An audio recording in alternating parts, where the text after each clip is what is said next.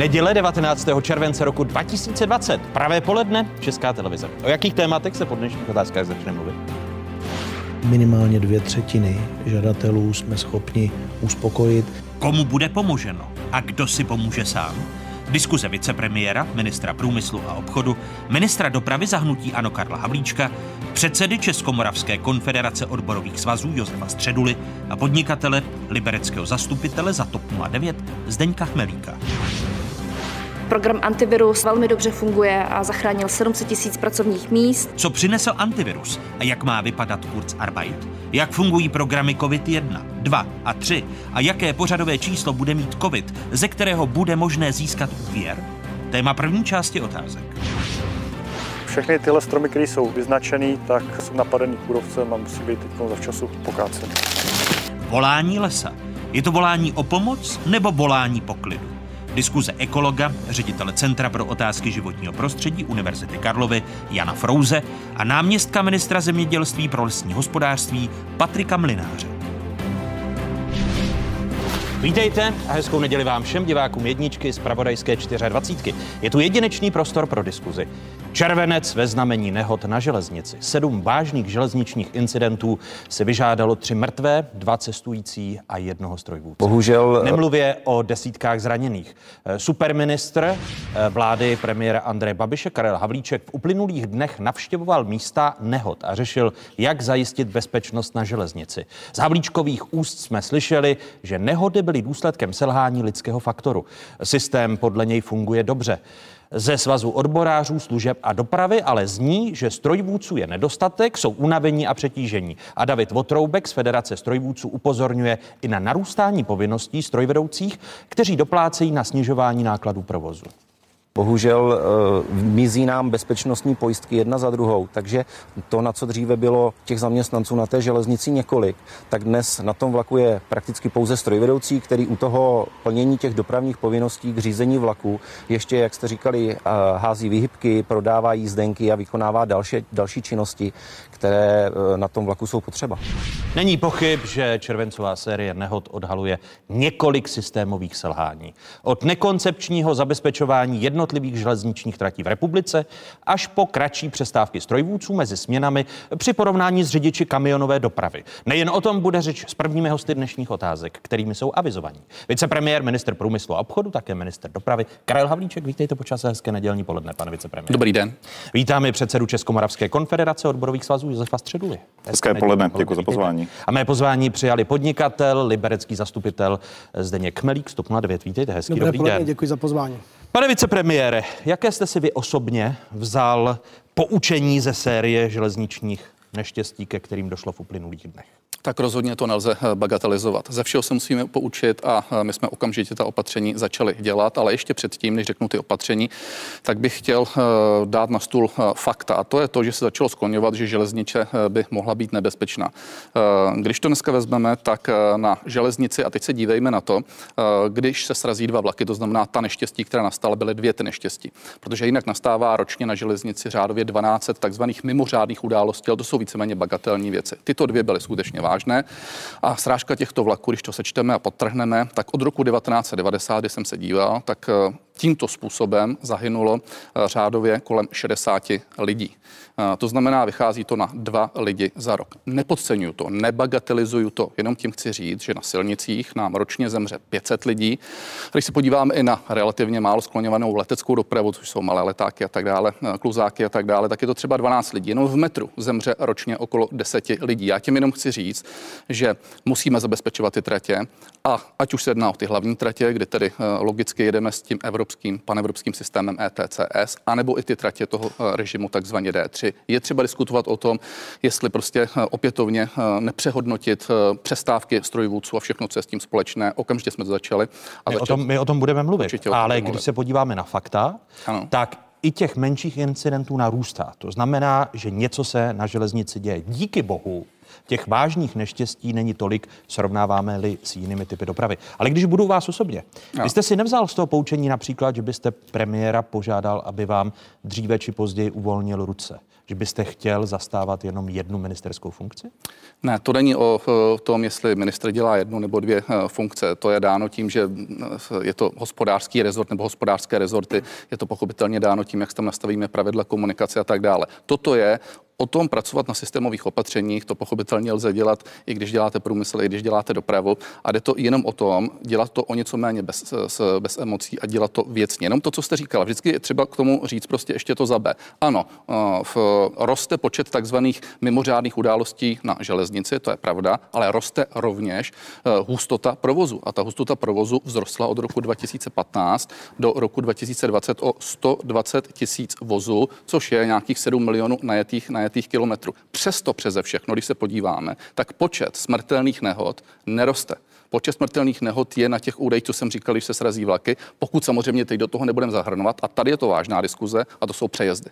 Přejezdy je problém, neklesá to, je tam dvacet až čtyřicet mrtvých ročně a do přejezdu jsme se rozhodli investovat nemalé zdroje a začali jsme systematicky řešit tak, že nebudou těch pět set kritických přejezdů zrealizovány až v roce dvacet dvacet osm, což mělo být, ale budou už v roce dva tisíce dvacet dva, což je sto třicet minulý rok, sto čtyřicet tenhle rok a sto sedmdesát příštích rok. Čili Pane, do dvou let je máme hotové. Pane vicepremiére, s dovolením ještě chci zůstat u vás, protože opozice v tomto týdnu na vaši hlavu nešetřila kritikou.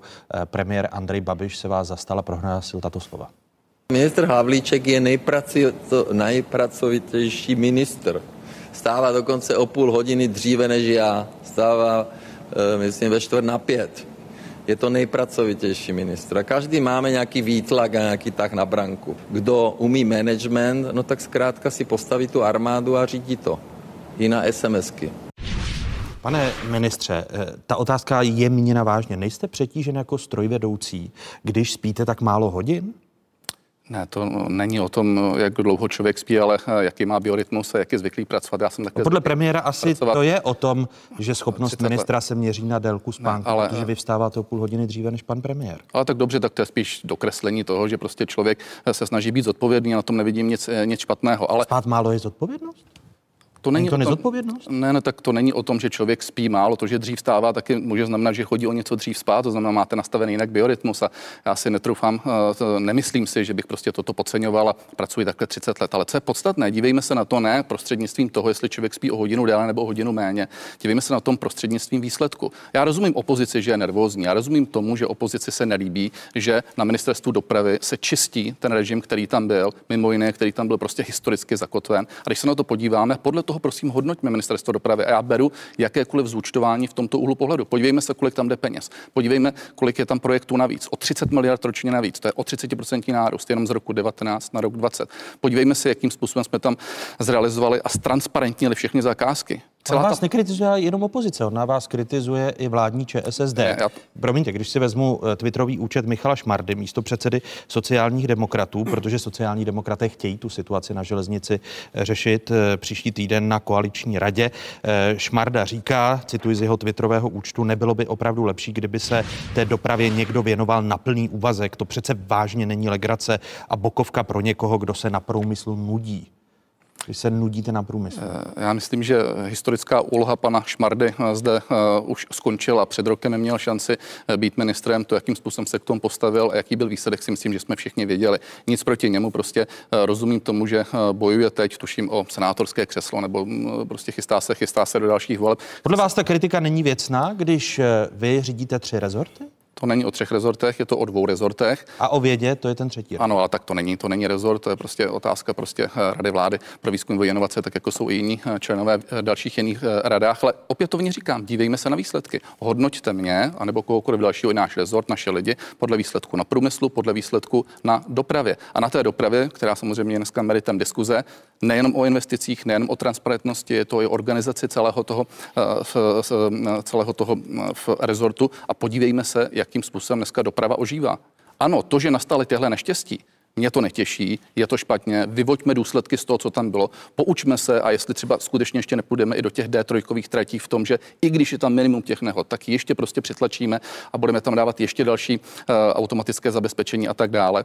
Ale prosím pěkně, dívejme se v kontextu na to, jak rezort dopravy funguje. A rezort Jiný, dopravy jinými slovy, neuvažujete po té zkušenosti s řízením tří rezortů, tematických rezortů, protože pro vládu i věda výzkum má být prioritou, tak neuvažujete o tom, že byste do konce funkčního období této vlády požádal pana premiéra, že by bylo lepší, aby na dopravu přišel člověk na plný úvazek? V tuto chvíli se domnívám, že by to nebylo ku prospěchu věci. Ta doprava tím, že se nadechuje a tím, že prostě dostává určitý režim, tak je třeba, aby se tam ty změny, které jsme zahájili, ukonaly. Pochopitelně je to na věčné časy. Volby budou za rok, já nevím, rok a čtvrt. To znamená, troufám si tvrdit, že do té doby by to mělo takhle dojet. To, že se prolíná doprava s průmyslem a s vědou, myslím si, je zcela zjevné, ať už je to průmyslová infrastruktura, energetická infrastruktura a dopravní infrastruktura, a do toho prostě stejně přechází inovace, které prochází přes oba rezorty. A znovu říkám, to je o tom, jak si tu práci zorganizujete, je to o lidech, kteří tam s vámi pracují, a je to o tom, aby se prostě dostatečně prosazovaly zájmy obou rezortů. Jsem přesvědčen, že v tuhle chvíli to je, a já se nenechám vyprovokovat opozicí, která logicky každý týden chce, aby někdo odstoupil. Jednou jsem to já, po druhé je to jeden kolega, po třetí další. A ten důvod, proč to ta opozice chce, je jasný. Prostě ta vláda má výsledky, má solidní výsledky, a to je přesně to, co se té opozici nelíbí. My se o těch výsledcích budeme bavit například, co se týče i drahých mobilních dat, která zůstávají, protože to je zas hmm. eh, druhý váš rezort.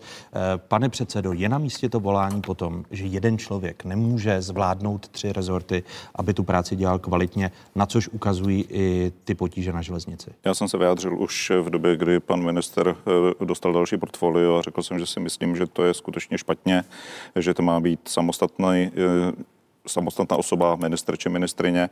A, a na těch slovech si trváte? Já si na tom trvám, protože si myslím, že to, že je pan ministr pracovitý, o tom nějak nepochybuju, znám ho déle než jenom při výkonu funkce ministra, ale to neznamená, že toto by bylo řešení. Um, A navíc je to na velmi dlouhý časový úsek, bylo to na půlku celého období, tak jak to tady pan minister říká, tak se ani nepředpokládá, že by se to změnilo. Ono popravdě rok před volbama už je to stejně záležitost, která více či méně eh, bude mít jiný charakter, ale já bych se spíš k těm číslům, protože si myslím, že to, jak se... My se opozice... k ním ještě zá, záhy dostaneme, a... ještě po, pohled podnikatele. Eh, když Andrej Babiš je podnikatel, říká, že je možné nastavit tu armádu, když má někdo výtlak, vstává dříve než pan premiér, eh, že je možné ty věci řídit přes SMSky. Je to možné z, vaš, z vaší zkušenosti? A tak v tuto chvíli no, to jsou spíše dva pohledy. Já tady musím říct, že to, že někdo brzo ráno vstává, nemůže být kvalifikací na ministra. To je základ. To si myslím, že pochopí snad každý. Asi na náměstka už teď v této chvíli. Tak jenom abychom, jenom abychom si ujasnili to, že samozřejmě pracovitý člověk a dobrý manažer může řídit dobře jenom jedno ministerstvo. Já myslím, že v tomhle tom je naprosto jasno. A pokud se na to podíváme, tak výsledkem toho řízení dvou ministerstev a ještě vědy a výzkumu je to, že vlastně všechny tyhle ty rezorty a tyto gesce jsou v dnešní době v krizi. Doprava je v bezpečnostní krizi, v infrastrukturní krizi, průmysl je v krizi, možná největší za posledních sedmdesát let. Výzkum... A to je řízením, když se podíváte na problém? Já, já ne, nechci COVID? říct, že to je řízením, jenom chci říct, že to je, je to ministerstvo, které vyžaduje zvýšenou péči. práci a zvýšenou péči, a v tuhle chvíli prostě já nevidím, jak by někdo mohl zvyšovat péči na různých ministerstvech a ještě ten svůj výkon zvyšovat, když má na starosti ty ministerstva dvě a ještě výzkum, výzkum a inovace. Mně to připadá, že to je na jednoho člověka prostě moc. Vy tedy, pane vicepremiére, ani pod tlakem těch sociálních demokratů, kteří s tím přijdou na koaliční radu, nemíníte jim být vstříc? To není o tom být někomu vstříc, to je o tom, a pokud se kdokoliv zeptá, co nastalo, proč nastalo, a takhle já jsem to i vnímal třeba z úst, já nevím, ministra Petříčka, ministra Hamáčka, myslím si, že to je věcná diskuze říct, co nastalo a proč nastalo. Stejně tak se můžeme bavit o poště, můžeme se bavit o čemkoliv jiném, a to je věcné, to je v pořádku. Ale neměl by z mého pohledu nikdo, nikdo kádrovat, měl by se dívat na výsledky, a to, co jste říkal, ano, v pořádku. Pojďme se podívat na výsledky, pojďme si říct prostě, jakým způsobem průmysl funguje, pojďme si říct prostě, jakým způsobem se podílí, nepodílí H D P a tak dále. Pojďme si říct, jak investujeme nebo investujeme do vědy, výzkumu a inovací. Já myslím, že každý to vidí, že to máme rekordní zdroje a že máme dobré výsledky v tom. A netvrdím, že se nedělají chyby. Ty se dělají, pochopitelně. A i já ty chyby dělám. A netvrdím tady taky, že je jednoduchý zvládnout dva rezorty. Není to jednoduché, je to náročná věc, je to samozřejmě náročné fyzicky, je to náročné psychicky, ale já jsem to vzal nikoliv proto, aby jsem si zlepšoval svůj image, aby jsem si zlepšoval svou vizitku. Já jsem to vzal jako výzvu čistě proto, že v dané chvíli jsme neměli nikoho dalšího. Řekli jsme, že Takže pokud... jste výsledkem personální nouze hnutí ANO. To není personální nouze, je to, řekněme, v sňatek z rozumu v tuhletu chvíli, protože já jsem jako vicepremiér měl pod sebou ekonomické hospodářské rezorty, tím pádem byla tam i ta doprava a v dané chvíli jsme si řekli s ohledem na výši investic a s ohledem na to, že jsme potřebovali pročistit to prostředí, to říkám férově, říkám to jasně, z transparentní zakázky a u, u, udělat tam jiný režim na té dopravě, tak jsem do toho šel. To se nám daří a já tohle to chci dohrát. Nikoliv proto, aby jsem si tím zlepšoval svoje preference. Tím si můžete akorát zhoršit ty preference, no, no, co se každý vidí. O tom, o tom vyprávějí ty vtipy z tohoto týdne, ostře sledované vlaky. A, no to je dobrý, tohle to mě to líbilo. A, a, a to, co, to, co je na sociálních sítích, řídit stát jako vlak a podobně. Vy jste, pane předsedo Středulo, chtěl reagovat na ta bezpečnostní opatření, pokud tedy probereme všechny e, výsledky Karla Havlíčka, které se týkají dopravy, které se týkají e, průmyslu. Já řeknu a... za průmysl jeden takový, takovou věc, kterou jsme řešili například na tripartitě, o dvě jsou ty věci. Ta první je čerpání evropských prostředků na průmyslu nejhorší, je nejhorší ze všech a to samozřejmě problém je. Je to zodpovědnost pana ministra, včetně jeho týmu a myslím si, že to je kritická záležitost, obzvláště v situaci, kdy se nám blíží konec rozpočtového období. Firmy tu pomoc skutečně potřebují, to, ať už se na to díváme z jakékoliv strany, ale evropské prostředky jsou samozřejmě těmi, které mají směřovat do budoucna. To není ty, které jsou řešeny na současnou situaci. Tak stejně jsme měli při kolem vyhodnocení covidu, protože si myslíme, že jednička, dvojka covid v pořádku není. Měli jsme s panem ministrem při na téma zejména COVID dva, protože tam si myslíme, že je chyba e, systémová a to, že je to portfoliová záruka, nikoli standardní záruka a to samozřejmě problém je veliký. A tak stejně je to otázka toho, jakým způsobem se budeme e, v rámci české ekonomiky bavit o exitové strategii české vlády z té současné pomoci, protože to bude důležité pro to, aby se podnikatelé mohli na to připravit, aby mohli mít nějakou predikci, kdy to bude postupně končit a kdy najíždíme na ten nový stav ekonomiky. A to jsou, už jenom tyto tři věci jsou hodně zásadní, hodně důležité pro to, co budeme dál dělat. Ale otázka na právě čerpání evropských prostředků u M P O je v této chvíli velmi vážná situace. Už se přistupuje k tomu, že se převedou prostředky, které není možno vyčerpat do jiných operačních programů. Tady vítám, že se to použije, že se to použije do dopravy. To si myslím, že je dobrý směr, důležitý směr nejenom z ohledu, nejenom z ohledu toho, co se tady teď chvíli bavíme, ale protože doprava je důležitá, je to rezort, který potřebuje velké investiční zdroje. Takže to jsou věci, které třeba za naší stranu rozhodně jsou těmi, které nejsme úplně spokojeni. Takže nejhorší čerpání evropských prostředků na ministerstvu průmyslu. Je to, je, je, je to zmílené samozřejmě. V, je, to zmílené? je to zmílené v tom, že v dané chvíli na sto dvacet miliardách korun je nerozděleno dvacet pět miliard korun nezazávazkováno. Proč? No protože končí období v roce dva tisíce dvacet a vždycky se jelo tak, že ještě se pokračují další tři roky. To znamená, ano, rozložilo se to tak, aby ti podnikatelé měli ještě v roce dvacet jedna, v roce dvacet dva. Pokud my bychom to dneska všechno zazávazkovali, výsledek bude ten, že v roce dvacet jedna se to rozdělí a dvacet dva nebude žádný. I přesto jsme respektovali teď to. A druhá věc je důležitá. Pane ministře, řekněte pravdu, nemáte průběžně, prosím, nemáte, prosím, máte prosím, čerpáno nechtěm. pouze třicet jedna procent z celých prostředků. Ne, počkej, to je nejhorší, ještě počkej, Praha je kousek od vás. Počkejte, teď mícháte dvě věci dohromady. Ne, mícháte. Jedna věc je zazávazkováno, druhá věc je proplaceno. Proplácen se musí později, protože resort průmyslu nejde, takže se proplácí dopředu, ale když ten program je hotový, to znamená, se proplácí vždycky rok, dva, tři poté, co se o něm zažádá, spíše dva, tři, to znamená, ten vždycky musí dojíždět s požděním. Ale co je podstatné? Podstatné je to, že my jsme tam nastavili systém takový, že nerozdáváme ty peníze. To je pravda. Prostě si, že tam dříve byly peníze do takzvaných softových programů, že tam byly peníze do marketingu různého, že tam byly programy do školení a tak dále, které se nastavovaly v roce dva tisíce dvanáct, v roce dva tisíce třináct, já nevím kdy, nastavilo se na ten systém, tak prostě ne. My to dneska chceme přealokovat férově pro ty, kteří to využijí. A já se na Protože to dívám. To nejste schopni využít. A já realita. se na to dívám nikoli z pohledu jenom podnikatele. Já se na to dívám z pohledu celé ekonomiky. A ano, než aby jsme dávali uh, v ty zdroje, které byly v různých prioritních osách, takzvaných měkkých osách na nějaké přeškolování, tak radši řekneme, dejme ty peníze do programu, já nevím, Kurzarbeit, antivirus nebo do programu dopravních. A to si myslím, že je fér. A tyhle ty programy, prosím pěkně, ty jsme nenastavovaly my, ty se nastavovaly v roce dva tisíce dvanáct, dva tisíce třináct, a vy jste v té době prostě byli ještě jako připomínkové místo, tak jste měli nastavit tak, že měly být prostě tvrdé, že měly jít do jasných prostě podnikatelských záměrů. Proto to dneska takhle děláme. A co se týká covidu dvojky. Protože nejste schopni vyčerpat, protože máte nízké procento. Máte nejhorší procento čerpání ze všech. Měli byste mít přes padesát procent, máte třicet jedna nebo třicet dva.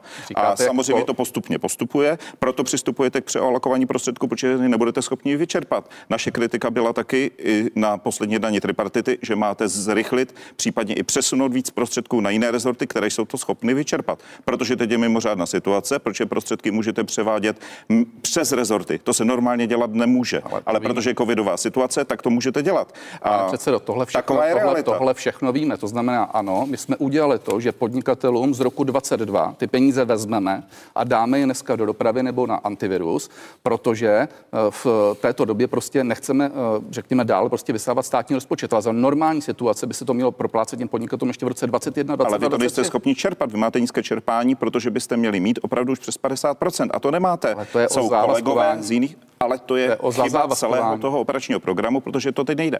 A proto je ta situace taková, že převádíte prostředky. Kdybyste měli tu alokaci, kdybyste měli ty, kteří vám to požádají, tak jste to dávno, tak byste toto nikdy neudělali. Vy právě přealokujete proto, protože to nejste schopni vyčerpat. Taková je realita.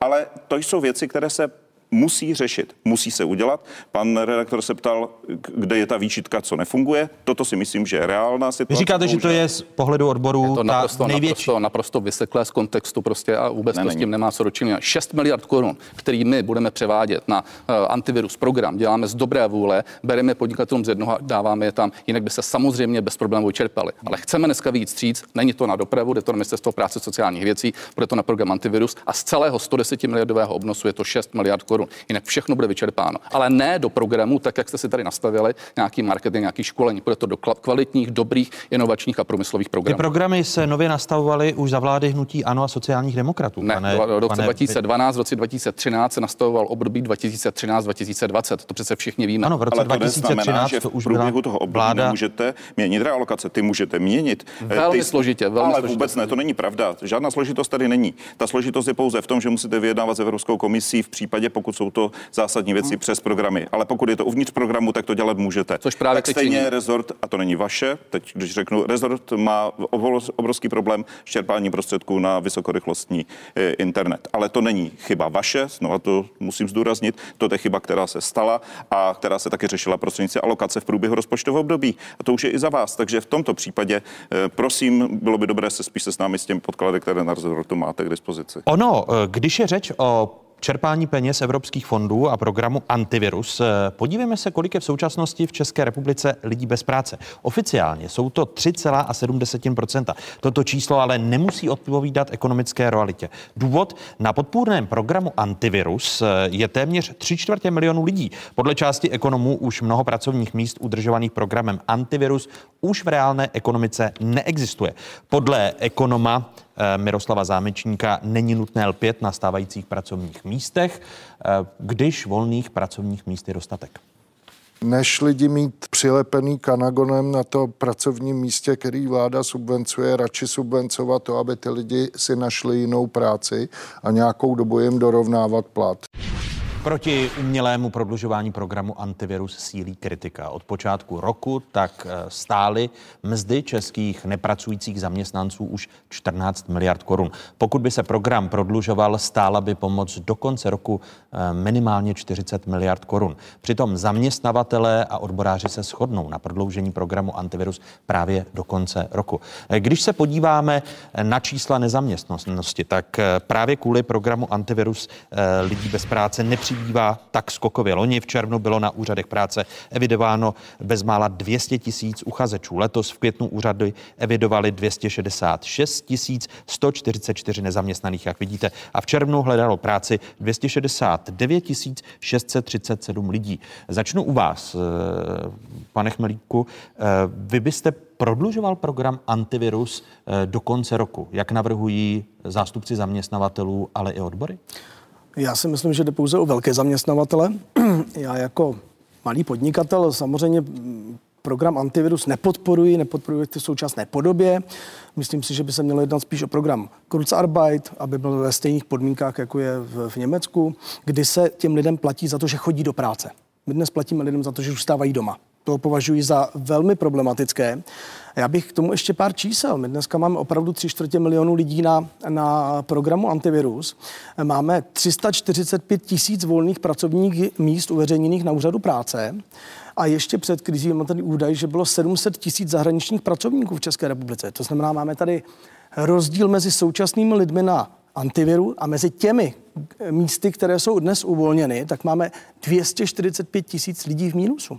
Tak jestli si vůbec uvědomujeme, že držíme na Antiviru lidi v zaměstnání, kde pravděpodobně nebudou udržitelní do budoucna a zároveň nám v tom průmyslu a obchodu a v, v té ekonomice chybí milion pracovních míst. A vy dovedete odhadnout, kolik uh, pracovních míst de facto zaniklo, ale stále program Antivirus z toho tři čtvrtě, zhruba tři čtvrtě milionu lidí, který na Antiviru v současnosti je. Tak pokud se shodneme na tom, že ekonomika poklesne řádově o deset procent a v některých oborech o dvacet procent, tak si řekněme na rovinu, že dvacet procent zaměstnanců je teď drženo v těch firmách jenom na tom Antiviru.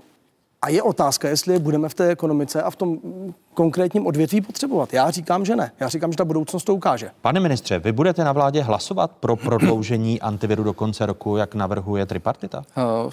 Já bych to rozdělil na dvě části. Podle mého názoru Antivirus byl správný program, který okamžitě od března nastartoval to, že vlastně tak, jak se zavřela ekonomika, ty firmy měly ty lidi prostě na překážkách, měly je doma, tak dostávaly řádově šedesát, osmdesát, dokonce někde až sto procent. Nesmírně to pomohlo, zachránilo to pracovní místa a v každém případě ty firmy se nadechly. Faktem je to, že tak, jak ekonomika startuje, tak by to mělo přirozenou formou přecházet na Kurzarbeit, tady s vámi souhlasím.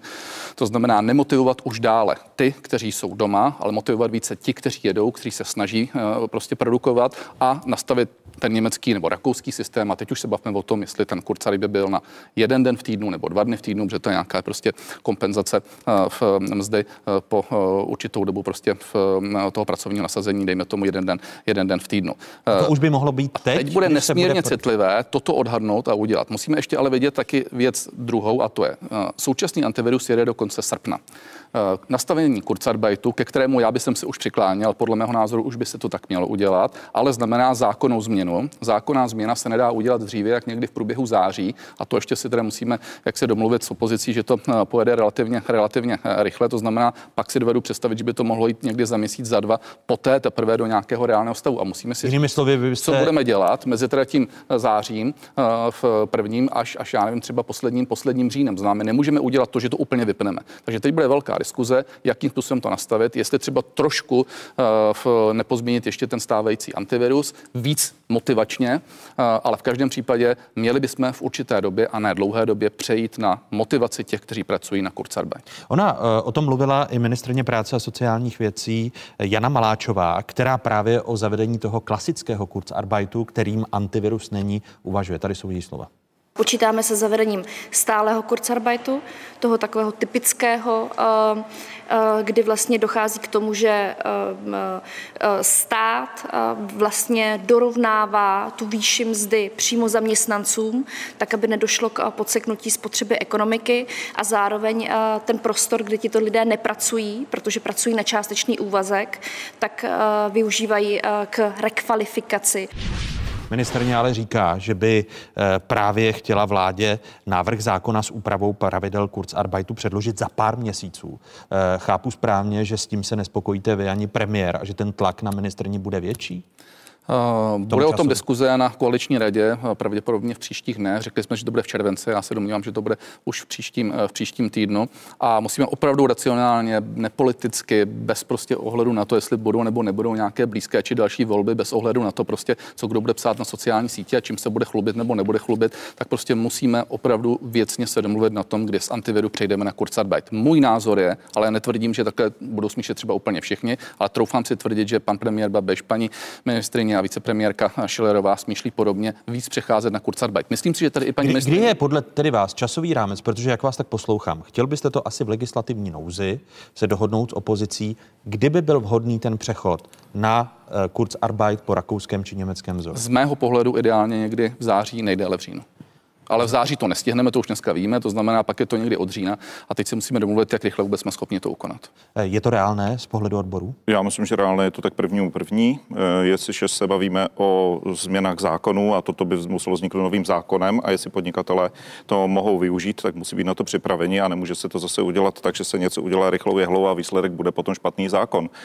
Tady si myslím, že je potřeba udělat všechno, protože je to zákon kvalitní, intenzivně se na něm pracuje na ministerstvu práce a myslím si, že to spatří poměrně rychle světlo světa, ale je potřeba se skutečně podívat na to, ať je to v pořádku.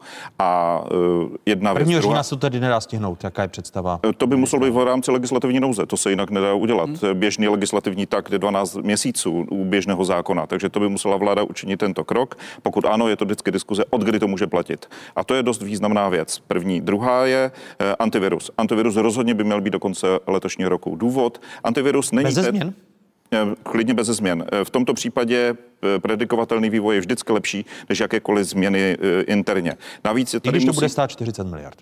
V této chvíli je to čtrnáct miliard. Je to to, co říkala paní ministryně a říkají to i členové vlády. A myslím si, že antivirus byl jeden z mála programů, který byl neuvěřitelně efektivní a platí to, že zaměstnavatel nemusí požadovat antivirus. To je jeho svobodné rozhodnutí. Je to nástroj pro ty, kteří to využijí. Jedna věc potom, to znamená, že to není, že zaměstnanec se rozhodne, že bude doma.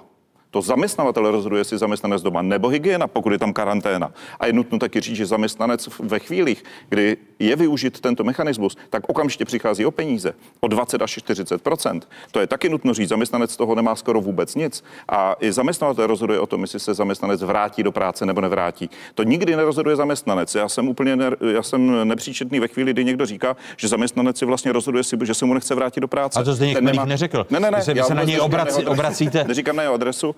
A to si myslím, že je opravdu nefér. Zaměstnanci jdou do práce, jakmile rozhodne zaměstnavatel.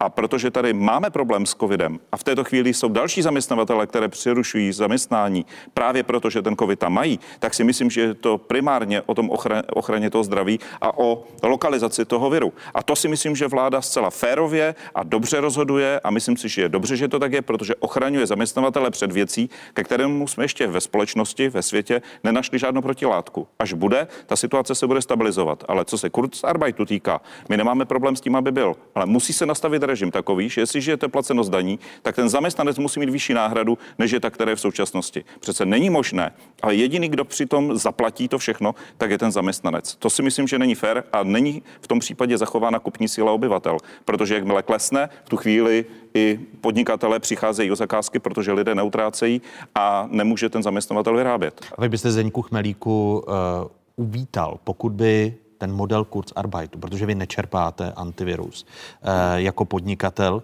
tak vy byste uvítal, aby byl ten systém spuštěn raději dříve, možná s implementačními chybami, jak se na hezky nečesky říká, anebo e, nastavit ty věci až od prvního ledna. Tak já samozřejmě v tuhle chvíli souhlasím s tím, by to bylo co nejdříve. Protože e, program antivirus opravdu není prorůstový, to si musíme uvědomit.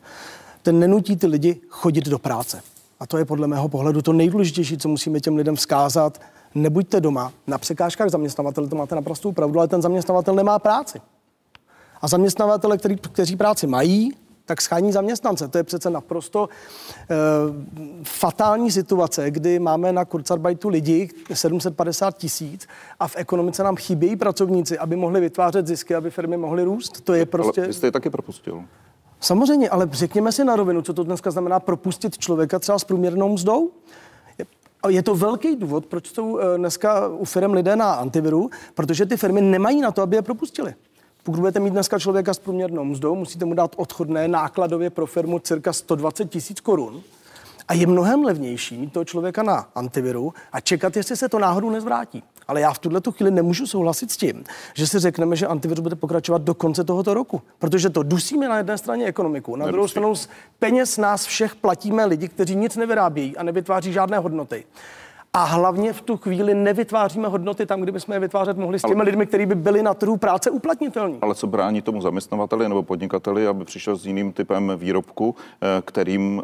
Já myslím, tu, že to podnikatele dělají opravdu velmi často. Takže tím pádem vláda v tomto naprosto perfektně chrání vašeho kvalitního zaměstnance, abyste ho nemusel propouštět, dostáváte subvenci a můžete řešit otázku změny vašeho zaměření. Vy nebudete vyrábět vrata a ploty a budete třeba vyrábět něco jiného. co ten trh v tuto chvíli potřebuje. Krásně. A dovolí mi tento systém propustit toho nekvalitního zaměstnance? Vždycky. Já jsem také zaměstnavatel a znám to dobře. Stačí se seznámit se zákoníkem práce. V době krize, kdy mám málo prostředků, kdy škrtím náklady, tak chci propouštět zaměstnance a za každého toho zaměstnance při průměrném mzdě dám sto dvacet tisíc korun. To si pletete dohromady dvě věci. Když máte nekvalitního zaměstnance, tak tam s odstupným se nic neděje.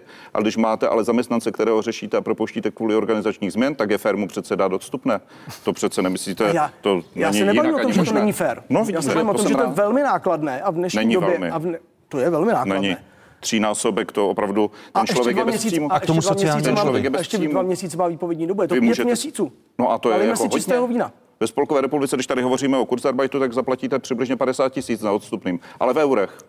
Můžu, můžu ano, jenom k tomu. My jsme se trošku teď přesvědčujeme přesvědčení. Já myslím, že nejsme úplně daleko od toho, že si říkáme, že antivirus plní svoji roli. Otázka je dobře načasovat přechod na kurzarbeit a není to jenom otázka, kdy chceme, je to taky otázka, aby jsme to zvládli prostě legislativně, aby to skutečně na sebe, na sebe navázalo. Jinak si myslím, že ten program skutečně dává stále ještě dneska smysl, ale musíme přejít na nový. To, co je podstatné, a teď ještě abych do toho dal jednu drobnou vsuvku, jednoznačně musíme udržet, ať už tady antivirus bude končit tehdy či onehdy, ten takzvaný antivirus A, a to je ten antivirus A, který je právě pro ty, kdyby bylo nějaké ohnisko a oni museli opětovně na karanténu. Ale to už je relativně malá část pracovníků, ten udržet musíme. Ale ta podstata, která je v jedné věci, my jsme doposud v rámci všech opatření, ať už jsme dělali lépe nebo hůře a tak dále, kompenzovali náklady. Ano, je to nějaký záchranný kruh, pro někoho lépe, pro někoho hůře a bylo to proto, aby se firmy nadechly. To ale nebude stačit pro ten střednědobý a dlouhodobý rozjezd. My musíme přejít z kompenzace nákladů do stimulace poptávky na trhu a do motivování k vyrábění, k prodávání, k exportu, k aktivitám, které jsou. A teď se bavme o všech nástrojích, které jsou.